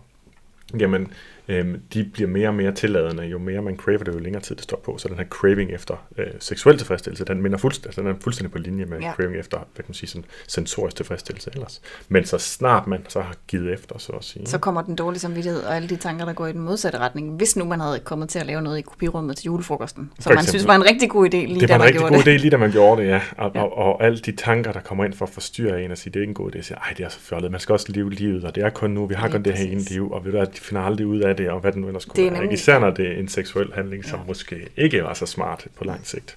Nej, og med mad vil det være sådan, noget, det, det, jo, det gør jo ikke nogen forskel, om jeg lige spiser det i dag. Om jeg kan lige gøre det nu, det gør jo ikke noget. Mm. Eller jeg har heller ikke fået særlig meget at spise i dag, så det er nok okay. Jeg tror i virkeligheden faktisk, jeg har fået for lidt i dag. Så begynder man Så at man overtænke bliver bedre til at argumentere, og man bliver, og man bliver mere tilbøjelig til at tro på, at de argumenter, de er gode, eller synes, at de er gode. Det er samme med cigaretter. Man har stoppet med at ryge, men den her ene cigaret, det er jo ikke den, der gør forskellen. Det er jo ikke den, der slår mig ihjel, og jeg behøver jo ikke starte bare det kan man fordi jeg tænke har... hver dag resten af Det kan man sit tænke hver dag resten af sit liv, ja. Øhm, ja, så, så man kender det, det er bare for lige at sætte lidt flere ord på følelsen af, når så man har røget cigaretten. Det kan jeg da huske fra da jeg var ryger, så var sådan, fuck, nu gjorde jeg det igen. Nej, hvor var Ej, det hvor dumt. det dårligt Ej, i munden. Og. Ja, det var, øh, og sådan kan man i virkeligheden blive ved, og jeg tror mange kender det hver eneste aften. Går de der tilladende tanker i gang, selvom hele dagen har handlet om modhold, og dagen efter, og når man så har gjort det, så tænker man, fuck, og jeg er faldet i, og jeg har ikke nogen ryggrad, og så videre. Dagen efter prøver man en gang til, og det kan simpelthen foregå hver eneste dag hele ens liv. Præcis. Men det var meget i forhold til det her med, hvad der, altså, hvorfor man får cravings. Mm. Det var noget du var i gang med at svare lidt på nu her. Og det skal man også lige huske det her med. Det går, at vi har nævnt det, men at øh, fysiologiske fornemmelser forstærker cravings. Og det vil for eksempel være, hvis man er sulten, og man, man har egentlig bevidst har spist for lidt i løbet af hele dagen. Og så når man hen mod eftermiddagen, hvor man både er træt, øh, altså kognitivt og fysisk træt, Mm. og man også har fået for lidt at spise, og man egentlig er sulten, og man, man tænker måske, at man burde ikke få mere at spise, eller man har fået nok, men måske har man i virkeligheden et, et fysiologisk behov for mad, så vil både trætheden og øh, den overvældede følelse og sulten forstærke cravingen. Og der er det jo så, at kvinder øh, måske øh, har flere cravings end mænd. Øhm, og der, der er nogen, der har spurgt til os, jeg ved ikke, om det spørgsmål er med dernede, men jeg synes bare, det giver mening at tage med her også. Ja. Hvad sker der med, må du lige finde det, hvis du kan se. Jo, der står, hvorfor er cravings varierende efter, hvor man er i sin cyklus. Mhm. Mm-hmm. Det er mega svært at undersøge videnskabeligt. Der er mange forskellige typer af studier. Altså, hvordan måler man en craving, er jo det første problem, ikke? Ja. Selvrapportering er, i alle, alle tilfælde er utroværdige, eller ikke 100% troværdige, vel? Og ting, man måler, der sker i hjernen, er ikke nødvendigvis et udtryk for, hvad man oplever osv. Men lad os nu lægge det til side. Mhm. Der er ikke noget hard science, der etablerer, at et specifikt øh, sted i cyklusen, der er man større behov for et eller andet, eller større øh, selvopfattet cravings. Men det tyder på, at i det, der hedder lutealfasen, hvor man producerer meget progesteron, øhm, der er er der en tendens til en højere grad af craving efter noget øh, fedt, sødt, salt. Typisk, mm. altså hedoniske fødevarer. Okay. Øhm, der er til gengæld også, øh, øh, det er kombineret af et højere energiindtag, men også højere energiforbrug. Så det er ikke sikkert, at det har nogen effekt på vægten. Ah. Men det er sådan set ligegyldigt for folk, der stresser over at spise noget, som de ikke synes, de burde. Så er det ikke kun vægten, så er det bare det at gøre det jo, der kan give den stress. En anden ting, det er så, at når man, hvis man lider af postmenstruel syndrom, hedder det vist, PMS. PMS. Ja. øhm, yes. ja, jeg skulle lige til at lave en joke, men jeg tror ikke, man må lave en joke om det emne, faktisk. det tror jeg, jeg skal passe på med. Jeg tror, vi skal også skal passe på, men der bliver nødt til at klippe det her ud. Øhm, jo, så kan man sige, at, at, at typiske symptomer på PMS for dem, der lider af det, det vil være sådan noget som træthed, irritabilitet og humør, humørsvingninger, og Mm. dem, de i sig selv er nogen, som øger craving. Så det er ikke nødvendigvis en direkte effekt af noget hormonelt udsving, men en sekundær effekt af humør. Og i hvert fald vil det øge øh, intrusions, altså billeder og tanker om mad, fordi når vi har det dårligt, så er det jo på en måde hjernens opgave at finde ud af, hvordan vi kan få det bedre. Øhm, og så gælder det om at finde det, hvor man får det hurtigst bedre med det samme. Og der er mad bare en fantastisk nem løsning til at lige at få det bedre midlertidigt. Ja. Så det er i virkeligheden det. Altså egentlig så prøver vores øh, kære gamle hjerne jo faktisk bare at hjælpe os til at have det godt ved at sige, spis nu noget. Og man kan så sige, for dem, der synes, det er ganske forfærdeligt at kæmpe med, og det forstår jeg godt, så nogle gange godt at sætte det i perspektiv. Det er da dejligt, at den ikke siger, øh, find noget heroin. Ja. Og den prøver faktisk på at drage omsorg for dig. Den er, Ja. ja. prøver ikke på at være led. Nej, så, så, det, så det er egentlig, jeg ved godt, at der er nok er nogen, der godt kunne tænke sig at høre meget mere om det, men, men pointen er faktisk, at der er ikke noget anderledes i sidste ende ved de cravings, man har, når man har PMS eller er forskellige andre steder i sin cyklus. Mm. Øh, og løsningen, enten forebyggelse eller behandling, hvis man kan sige det sådan, er præcis det samme. Ja. Yes. Øhm, Man kan selvfølgelig sige, at hvis man kan få stabiliseret sine hormoner, så man ikke har PMS, jamen, så vil det, hvis man selv mærker, at det påvirker ens cravings negativt, så vil man jo kunne gøre det som en, en del af sin behandling, i forhold til, der er jo forskellige typer af prævention også. men det er der klart, at løsningerne er nogle af de samme, og det kunne godt være, at vi skulle bevæge os lidt over i, Ja, i gøre det. løsningsfeltet. Også fordi der har faktisk været en del spørgsmål. Øh, nu læser jeg bare nogle af dem op. Mm. For eksempel har der været, kan man via sin kostsammensætning forhindre cravings? Der er også en, der har spurgt, hvorfor craver man aldrig gulerødder? Det synes jeg er et mega godt spørgsmål. Øhm, og så er der øh, så er der nogen, der spørger til, hvad gør man, når man altid craver store mængder, og ikke kan nøjes med små mængder? Og hvis vi nu starter med den første del, som er det her med sin kostsammensætning, og man kan forhindre cravings, der kan man jo i hvert fald sige, hvis man sørger for at have et stabilt måltidsmønster, hvor man får nok til, at man bliver ordentligt mæt, mindst tre gange om dagen, måske også mellemmåltider øh, Mm. to-tre gange om dagen, så vil de fleste undgå, at deres cravings bliver udløst af sult. Af oversult. ikke? Oversult, ja. Hvis man så også husker, at øh, man har behov for sensorisk mæthed, altså for at få lettet, for at få hele smagspaletten med, at man så tænker ind i sine måltider, at der skal både være noget, der smager sødt og fedt og salt og surt og bittert. Alt hvad der, hvis man tænker på sammensætningen af en hotdog, hvordan den er sat sammen, så er alle de her smage til stede. Det er derfor, vi danskere vi godt kan lide dem. Hvis man sammensætter sin morgenmad, sin frokost og sin aftensmad, så den indeholder de ting, man egentlig har lyst til. Ikke Mm. nødvendigvis under måltidet, men ligesom, det kan lige så vel være, at man topper af med en lille dessert, som man ligesom har indregnet. Nu sætter jeg anførselstegn, for man behøver ikke Mm. regne kalorier. Øhm, men så tager man sig af sine sensoriske tilfredsstillelsesbehov, og så vil det også på sigt kunne hjælpe til at, at få færre cravings. Ja, fordi at øh, man øver sig jo i at crave, jo mere man craver. Ja. Og det vil sige, jo længere tid man fornægter sig noget og fantaserer om det samtidig, jo bedre bliver man til at gå ind i den tankerække. Øhm, så ved at handle anderledes, så vil man også sænke sine cravings på den måde. Det vil man. Og, og det går meget godt i spænd med det her spørgsmål om, hvorfor craver man aldrig gulerødder? Fordi det, man jo craver, det er øh, sådan hypervelsmagende mad, som er Mm. meget let tilgængelig, som vi har snakket om tidligere. Øhm, og hvis man har spist gulerødder, så kan det være, at man kan komme til at crave noget salt i stedet for, for eksempel noget dip.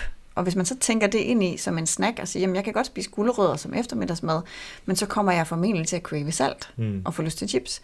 Så hvis jeg nu vælger at lave en eller anden lækker øh, dip, som ikke er fedt forskrækket, men som øh, faktisk smager af noget, og så spiser den sammen med gulerødderne, så kan det være, at jeg får den her sensoriske mæthed stimuleret, og ikke har behov for det andet bagefter. En holiday dip, nu kigger de på ingredienserne, det er jo 50% af det er jo glukose eller en eller anden form for, for sukker. Mm.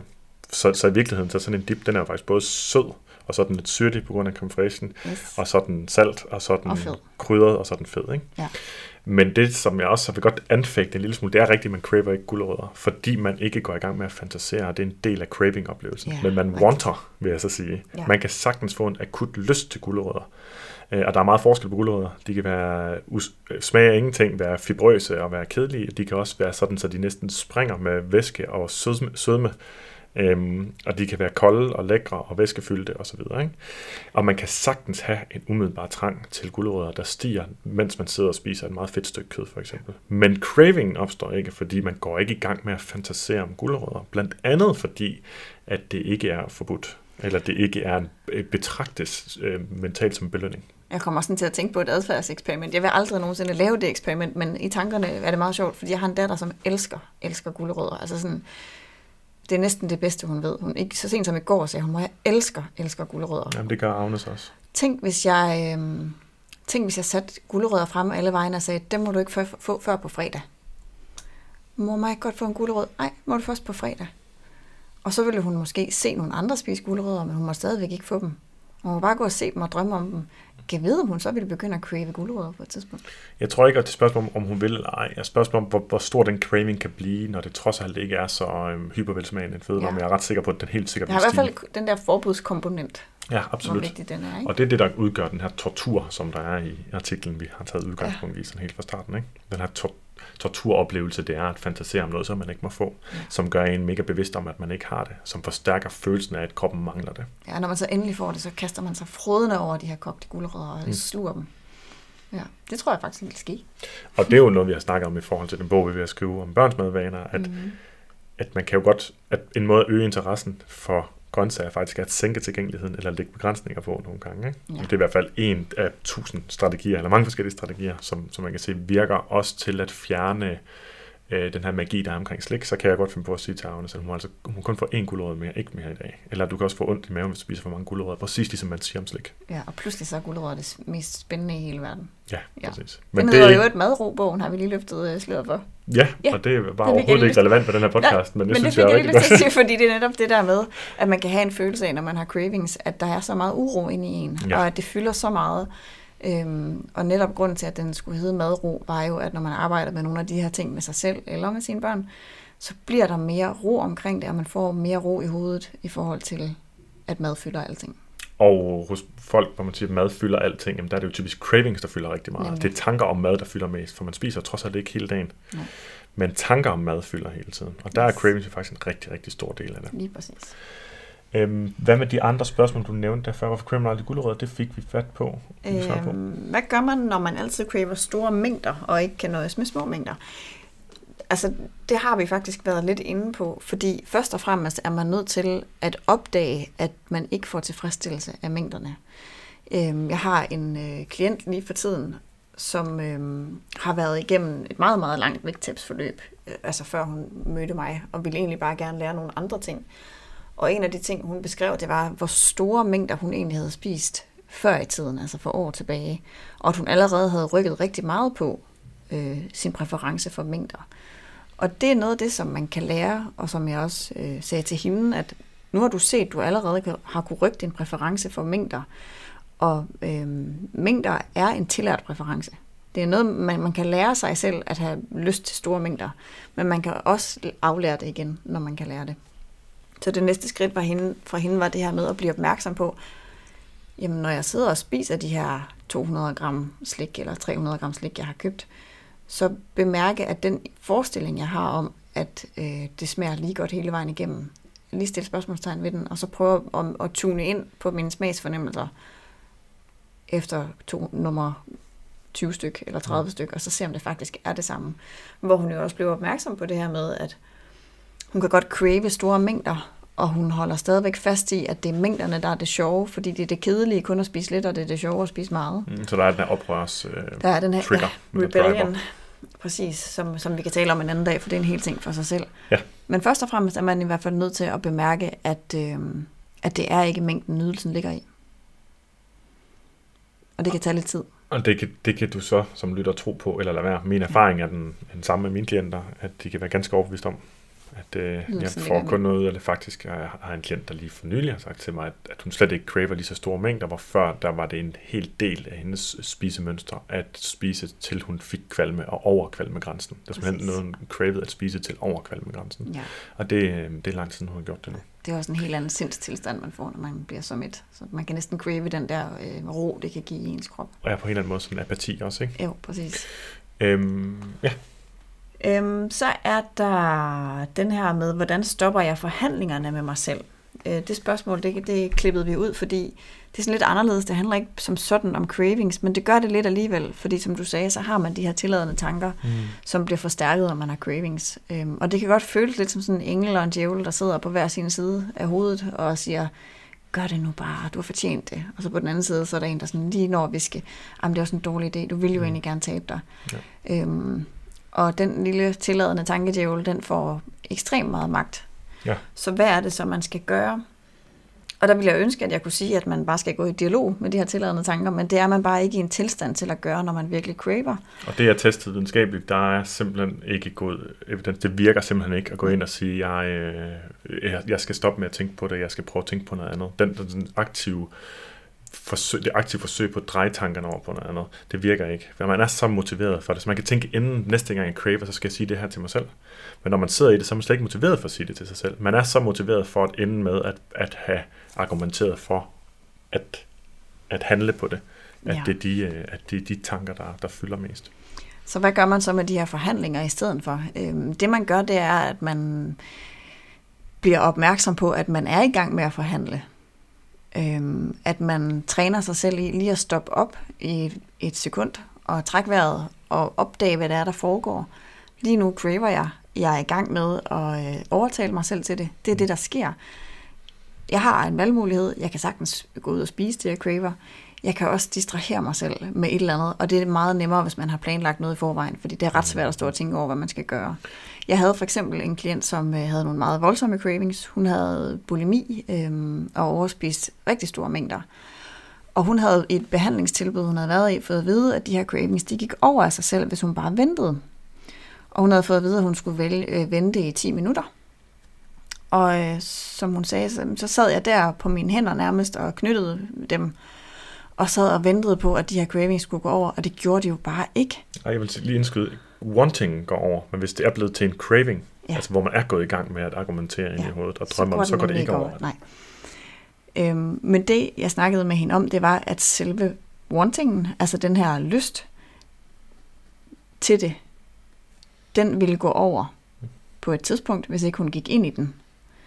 Men problemet er, at man kan ikke sidde og vente på, at det går over, uden at gå ind i den. Man kan ikke komme til at slippe fri for de tanker. Så det er ekstremt vigtigt, at man har en plan. Øhm, og man skal også vide, at det tager ikke kun 10 minutter. Det kan godt tage længere tid. Så vi snakkede om, at lad os teste, hvad der sker, hvis det nu er en halv time eller en time. Du ligesom får den her craving-bølge til at fortage sig.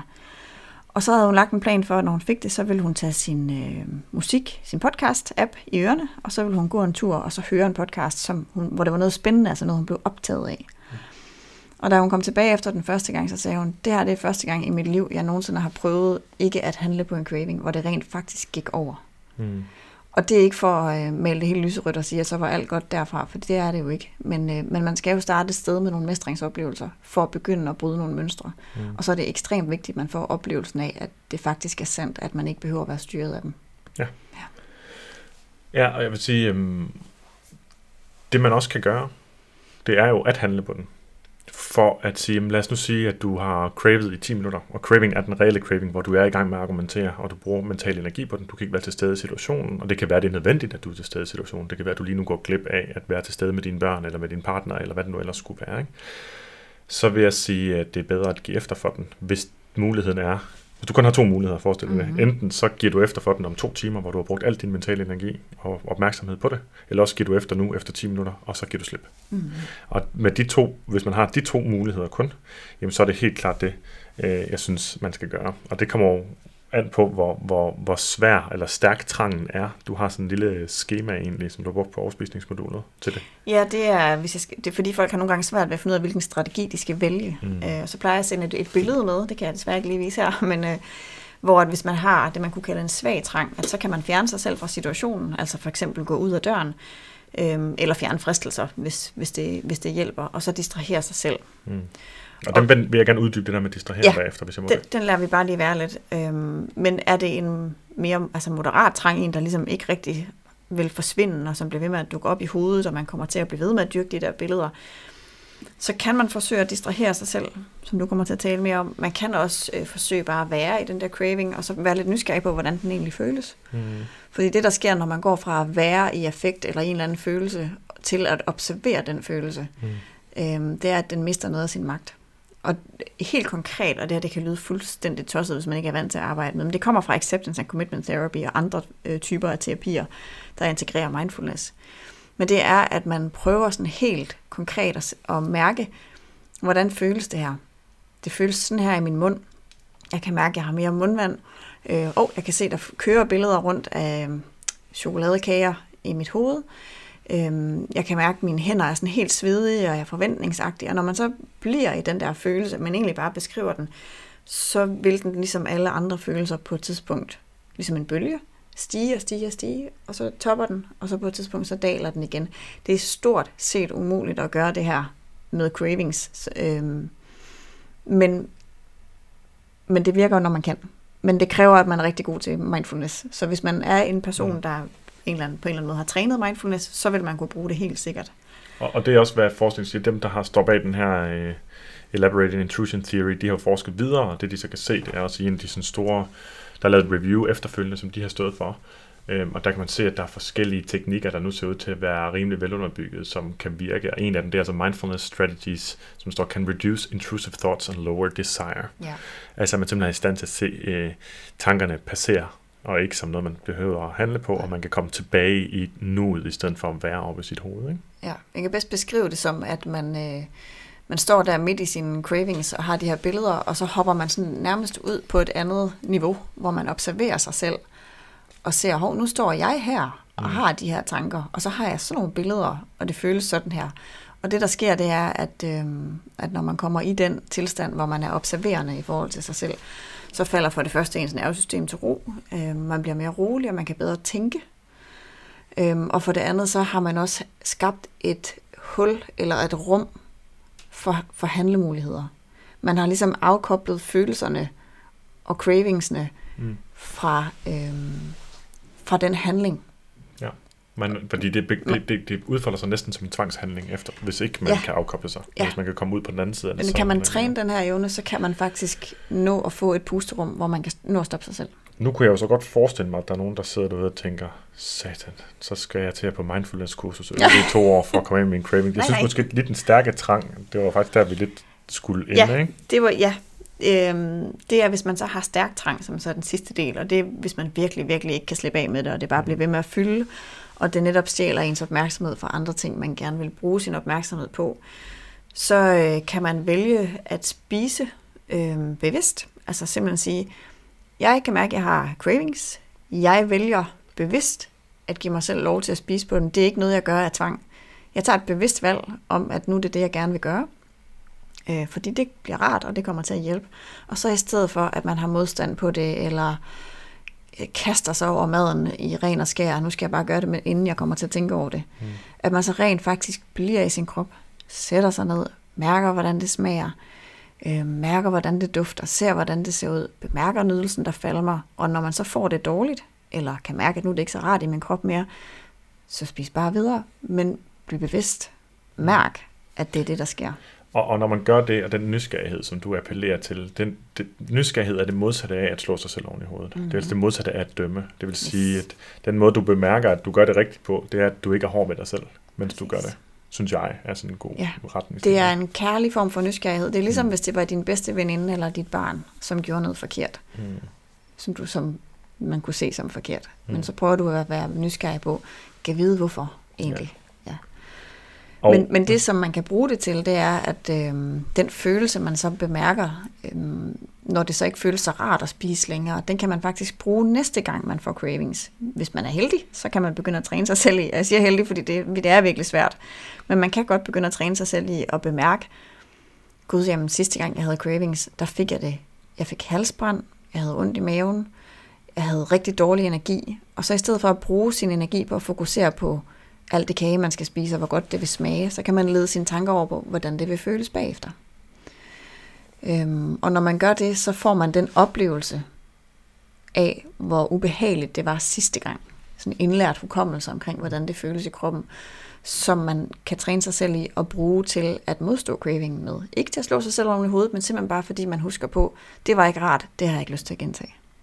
Og det lænder sig op af noget af det, som, som den nyere forskning begynder at pege i retning af, det er, at ligesom man kan forestille sig de positive følelser ved at give efter for cravingen, altså at man sidder og fantaserer, så kan man også træne sig selv i at fantasere om, hvor godt et liv man får, eller hvor god en situation man vil stå i, hvis man gør noget andet end at handle på sin craving. Mm. Det vil sige, at man kan udnytte det system, vi har til at fantasere, og til at forestille os, og til at sætte noget op på en pedestal og så gøre det med noget ganske bevidst at sige, jamen det jeg hellere vil, er det her, ej hvor bliver det også godt, fuck hvor bliver det lækkert at komme i seng, i stedet for at sidde op indtil jeg giver efter på min craving, eller hvad det nu kunne være. Ikke? Ja. Øh, det bliver også bare så lækkert at læse den her bog, oh, jeg glæder mig så meget, altså sådan aktivt gå ind i at øve sig i det. Det er også noget, der kræver øvelse. Og når vi snakker om det her, så er det ikke fordi, det er nemt, og, og, og vi vil jo gerne, som jeg lige nok kan fornemme på længden af den her podcast episode, så vil vi jo gerne give alt, hvad vi kan give af redskaber, således at man selv kan handle på det. Det er klart, at vi havde ikke livsstilshuset her, hvor vi sidder nu med professionelle behandlere, hvis ikke det er fordi, vi også udmærket godt vidste, at rigtig mange mennesker har behov for at have en allieret i den her øh, længere varende testfase, hvor man finder strategier, der kan virke på sigt, ikke? Som kan dirigere en igennem, og sørge for, at man er dedikeret, og sørge for, at man får det gjort i hverdagens travlhed osv. Og sørge for at samle en op, når man får bildt sig selv ind, at man er verdens dårligste til det. Ja, ja, og Ja. man aldrig kan fikses og så videre. Det er jo noget, som de er særligt trænet i hernede, det kan Ja. man sige. Det her med at sige, altså dem, der har den tanke, det kan vi altid vende om på et splitsekund. Øhm, så, så det er selvfølgelig, selvfølgelig en mulighed. Men tilbage til det med distraktion, fordi det kan enten være i starten af en craving, der kunne blive stærk, eller bare til lidt mildere cravings. Men helt generelt, så, så er det her, hvis vi tager tilbage til teorien om, jamen altså, du kan ikke lave, du kan ikke tænke på andet samtidig med, at du craver. Jamen så vil du heller ikke kunne crave samtidig med, at du tænker på noget andet. Mm-mm. Fordi det fylder simpelthen hele din bevidsthed, i hvert fald i meget, meget høj grad. Og øh, for at teste det sådan rent videnskabeligt, så har man så for eksempel prøvet med Tetris. At sige, jamen altså næste gang du oplever cravings, så kan du spille Tetris. Øhm, og hvorfor det lige er Tetris, det tror jeg de fleste de kan genkende til, at det er jo et relativt nemt spil at komme i gang med. Der er meget, meget lille barriere. Altså, du skal ikke igennem nogen læringskurve for at kunne gøre det. Du kan bare gøre det med det samme. Det er både testet i en laboratoriesetting, hvor det havde rigtig gode effekter, og så er det også testet øh, sådan ude i det virkelige liv, hvor det godt nok var lidt ærgerligt designet, fordi der var det bare syv gange dagligt, hvor man skulle blev, blev påmindet om at notere sit craving-niveau, og så spille Tetris, og så notere sit craving-niveau bagefter. Det vil sige, det var ikke der, hvor craving automatisk var stor. Men, Okay. men selv der Mm. så man en signifikant, signifikant fald i selvoplevede cravings ved lige at spille Tetris i 2-3 minutter. Et andet studie, der har testet det specifikt, det er jo de samme forfattere, det er um, øh, et studie, der hedder Use of Clay Modeling Task to Reduce Chocolate Craving. Så er simpelthen forsøgspersoner, som når de øh, cravede chokolade, jamen så blev de sat til at sidde i 10 minutter og lege med lær, simpelthen, med modellerboks. Øhm, hvilket i, i høj grad øh, sænkede deres craving efter chokolade. Og øh, det er altså ikke det samme som det her, hvis du spis, har lyst til chokolade, skal du bare spise broccoli. Nej, hvis du, hvis du sidder og drømmer om chokolade, hvilket vil føre dig til at spise chokolade, selv hvis du synes, du ikke burde gøre det, jamen, så kan du simpelthen bruge din hjerne til noget andet, men som skal være helt konkret. Altså som du selv sagde før, det er noget, man skal have planlagt inden. Hvad Ja. gør jeg næste gang, jeg har den følelse? Jamen jeg skynder mig at finde et, og her vil jeg næsten slå et slag for sådan nogle øh, afhængighed, næsten afhængighedsskabende mobilspil. De er fantastiske at have i den situation, hvor man simpelthen tager dem op og så bare går i gang med at gøre det i stedet for. For du vil Ja. ikke kunne crave samtidig med, at du sidder og laver det. Præcis. Det er og det svært. fører faktisk tilbage til noget af det, som jeg vist lovede i starten af podcasten. Øhm, som er, hvordan, hvordan gør man så det her? Og jeg forklarede om hende her klienten, der havde, eller har en datter, som hun læste for. Og hvor hun hele tiden blev invaderet af tanker om mad. Og faktisk ikke kunne være i den her situation.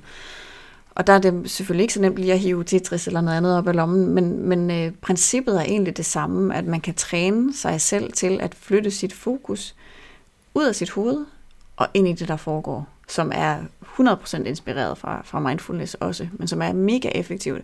Mm. Og specifikt det, som, øhm, som hun snakkede om, at hun kunne gøre i den her situation, det var, når hun så sad der med sin datter, og hele hendes sind var optaget af tanker om, hvad hun skulle spise, at så kunne hun i stedet for kigge ned på datteren, øh, duft, hvordan hun duftede, se profilen af hendes lille næse, mærke hendes bløde hånd, og prøve at fokusere på ordene i bogen, hun læste op, i stedet for at læse mekanisk.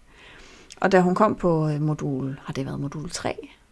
Øh, jeg tror, jeg coachede den på modul 2, som var så en måned senere, der kom hun op og sagde med, med stjerner i øjnene, at øh, hun havde trænet i det, og hun var faktisk rigtig stolt, fordi at øh, det var hun ved at blive rigtig god til, at være til stede og, og lade de der tanker komme, og lade dem flyve væk igen.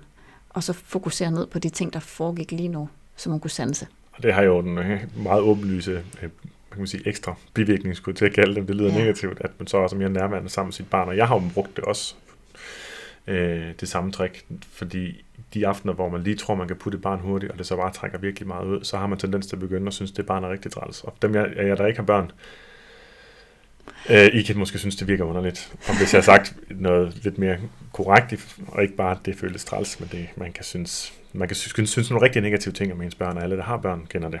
Ja. Øhm, så er det i virkeligheden fordi, at jeg har en desire for at være nede i køkkenet eller i stuen og komme videre med et projekt, eller sidde til fjernsyn, eller slappe af, eller lege med kamera eller et eller andet. Så er det fordi, jeg gerne vil være et andet sted.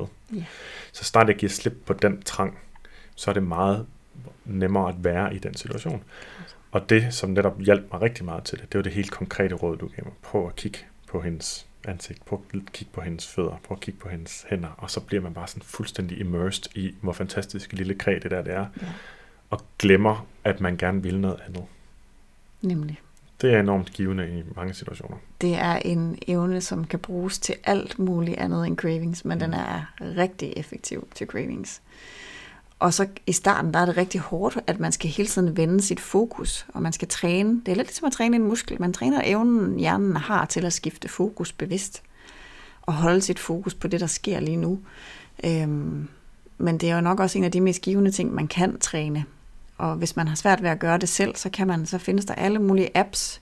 Jeg bruger en, der hedder Calm. Der er også en, der hedder Headspace. Men øhm, alle mulige apps, hvor man træner sin evne til at være fokuseret på det, der er og det, der sker. Det er virkelig en gave øh, Ja. til alt muligt andet i livet. Det må man sige. Mm. Vi er stort set nået igennem det hele, vi har skrevet ned. Vi har selvfølgelig ikke taget alle 104 spørgsmål med, men jeg kan se, at de andre spørgsmål har vi svaret på. Vil cravings afspejle psykiske behov i lige så høj grad som fysiske? Nej, det er typisk, øh, altså det, det er jo en blanding, og det er i virkeligheden ikke, afspejler egentlig ikke ens behov, så meget som at man tror er ens behov, eller ens lyst og fantasien om, hvad det kan, skal ske. Ikke? Kan man via sin kostsammensætning forhindre cravings? Det har vi talt om. Det var med at få det hele dækket sensorisk. Øh, Er det rigtigt, at man craver, fordi kroppen har brug for andre vigtige næringsstoffer, f.eks. chokolade i kroppen mangler jern? Nej, det fik vi etableret helt i starten. Mm-hmm. Er det kroppens naturlige måde at fortælle, hvad du mangler? Nej, det er det heller ikke. Hvordan håndterer man cravings? Jeg føler ikke, de går væk, før jeg får det, jeg craver. Det har vi jo Det var i hvert fald det, vi forsøgte lidt på nu her, øh, det her med at skifte fokus, eller det vi måske mangler at uddybe, det er det her med at distrahere sig selv, som også er en god effekt. Hvis man nu hader Tetris og ikke har det på sin telefon, så, så kan man godt sidde og være sådan lidt lost, hvad skal jeg så gøre? Men så gør man det, at man tænker i, hvad er noget, jeg naturligt nyder, øhm, som vil distrahere mig, fordi at jeg synes, det er så spændende. Ligesom Morten, når du øhm, giver, giver dig til at læse et eller andet, du synes er åndssvagt spændende, så er du heller ikke fokuseret på de tusind andre arbejdsopgaver, der ligger og venter på dig, fordi så er du ligesom fokuseret på det, og så kan det andet ikke fylde samtidigt. Og Altså- det er lidt det, man skal tænke i. Hvad, hvad, hvad motiverer mig naturligt til at have tankerne på noget andet? Ja, og, og, øh, og sådan nogle ting kan jo også være noget, der fylder en op simpelthen med ro. Ja, Og, og, og jeg har jo selv gjort det, det er ikke specifikt med cravings, men som I nok kan høre, så gælder det jo sådan lidt, så er det jo faktisk ret bredt, ikke? Og, Mm. og vi har ikke haft fjernsyn de sidste fire år, fordi vi følte, at det satte os i sådan en fælde, hvor vi både havde lyst til noget snacking, og vi også ikke rigtig kunne rejse os fra sofaen igen. Til gengæld er vi begge to faldet i mobilfælden så om aftenen, hvor man bare kan blive ved med at kigge på. Jeg, jeg er jo på arbejde, så snart jeg åbner min telefon for at slappe af, Det fordi jeg ender med at gå ind i Instagram-beskeder og Facebook og så videre. Så vi har lige købt ret spontant både fjernsyn og Playstation, for at kunne sætte os derind og bare koble fuldstændig af. Og især Playstation, at sidde og spille Tekken, det, det er nok det tidspunkt, hvor jeg, det er næsten umuligt for mig at tænke på noget andet, som jeg skulle have lyst til. Ikke? præcis. Og det er så lige i mit liv, men for andre, der kan det være simpelthen at sige, nu skal jeg bare binge serier. Øh, Ja. Det giver så ikke mening, hvis det er der, man normalt spiser. Eller hvis man er sådan en, der bare elsker at jeg ved ikke, plante krukker, eller være kreativ, eller gå ture i skoven og mærke, hvordan alting dufter, og se, hvordan anemonerne kommer op. Og, altså, man er nødt til at spørge sig selv, hvad er det, jeg naturligt nyder? Fordi ellers så ender man med at bruge sit, øh, sit liv på at prøve at undgå cravings, i stedet Mm. for på at leve det. Ja. Og det, der i virkeligheden vil virke bedst, det er at leve det, og gøre de ting, man nyder, som ikke har noget med mad at gøre. Fordi så som bivirkning, eller sidegevinst, så fylder cravings mindre og mindre. Så det kan jo selvfølgelig være en øvelse, man kan sætte sig ned selv og skrive ned, hvad for nogle ting nyder jeg. Og husk nu, der er ikke nogen, der læser med, så du må gerne være ærlig. Hvad for nogle ting nyder jeg at gøre? Hvad for noget har jeg virkelig lyst til at få mere ind af i mit liv? Om det er lydbøger eller podcasts, eller om det er øh, mobilspil, eller købe en gammel Gameboy. Caféaftaler, venindesnak. alt muligt andet, som gør, at du ikke ender i en situation, hvor du ikke ved, hvad du skal, og hvor du, øh, hvor du, hvor du kommer til at bruge rigtig mange timer på at øve dig i at crave. Ja, som egentlig er det, der, der sker, når man craver. Ikke? Ja. Øhm, så er det selvfølgelig også relevant at forebygge risikosituationer sådan helt generelt. Finde ud af, hvor er det? Det vil være et godt sted at starte. Det er det sådan set altid. Hvornår er det, jeg er allermest, har allermest problemer med, med cravings? ja. Hvad er det, der, der øh, definerer den risikosituation? Hvad er det, der er omkring mig? Hvad, er det, der, er- hvad for en følelse har jeg? Hvad for en kropslig fornemmelse har jeg? Ja. Det er altid, når jeg er mentalt udkørt, når jeg kommer hjem fra arbejde, og i øvrigt har haft nogle negative oplevelser med mine kolleger, for eksempel. Præcis. Så er det selvfølgelig der, man vil starte. Det er også et godt sted, hvis vi sådan efterhånden skal til at runde den her lidt lange Det, podcast det er af. nok nødt til.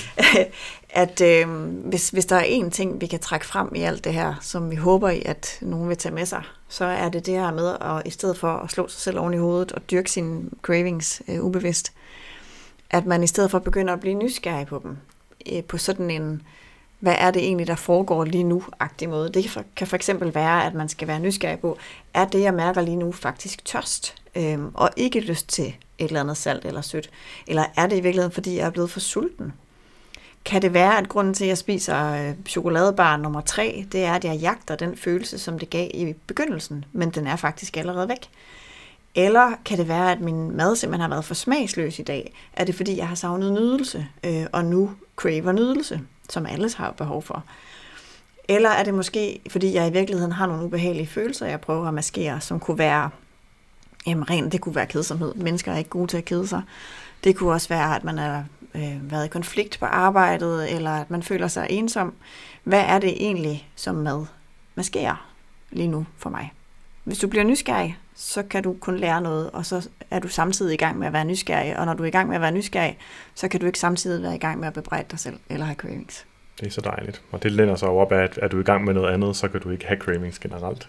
Øhm, så få fyldt noget mere positivt på, øh, er generelt en, en, en løsning, i stedet for at fokusere på det negative, som i virkeligheden det, der sker, når man craver, selvom man tror, man fokuserer på noget positivt. Nu er jeg i hvert fald også træt. Det er også meget. Jeg har også været tidligt oppe og sovet dårligt, og vi håber begge to, som altid, at vi på trods af de øh, øh livsomstændigheder, vi har med børn, som forhindrer ordentlig søvn og så fremdeles, øh, at det har givet mening, hvad vi har talt om. Hvis du har spørgsmål til den her episode, eller har forslag til emner, så send gerne en mail til info og husk, at du kan se vores øh, show notes, det vil altså sige øh, øh, en lille opsummering af, hvad vi har talt om, inklusiv links til de fleste af de her øh, videnskabelige artikler, vi omtaler, omtaler i podcasten, dem kan du se på detoxdinhjerne.dk. Og så er der vist kun tilbage at sige tusind tak, fordi du lyttede med.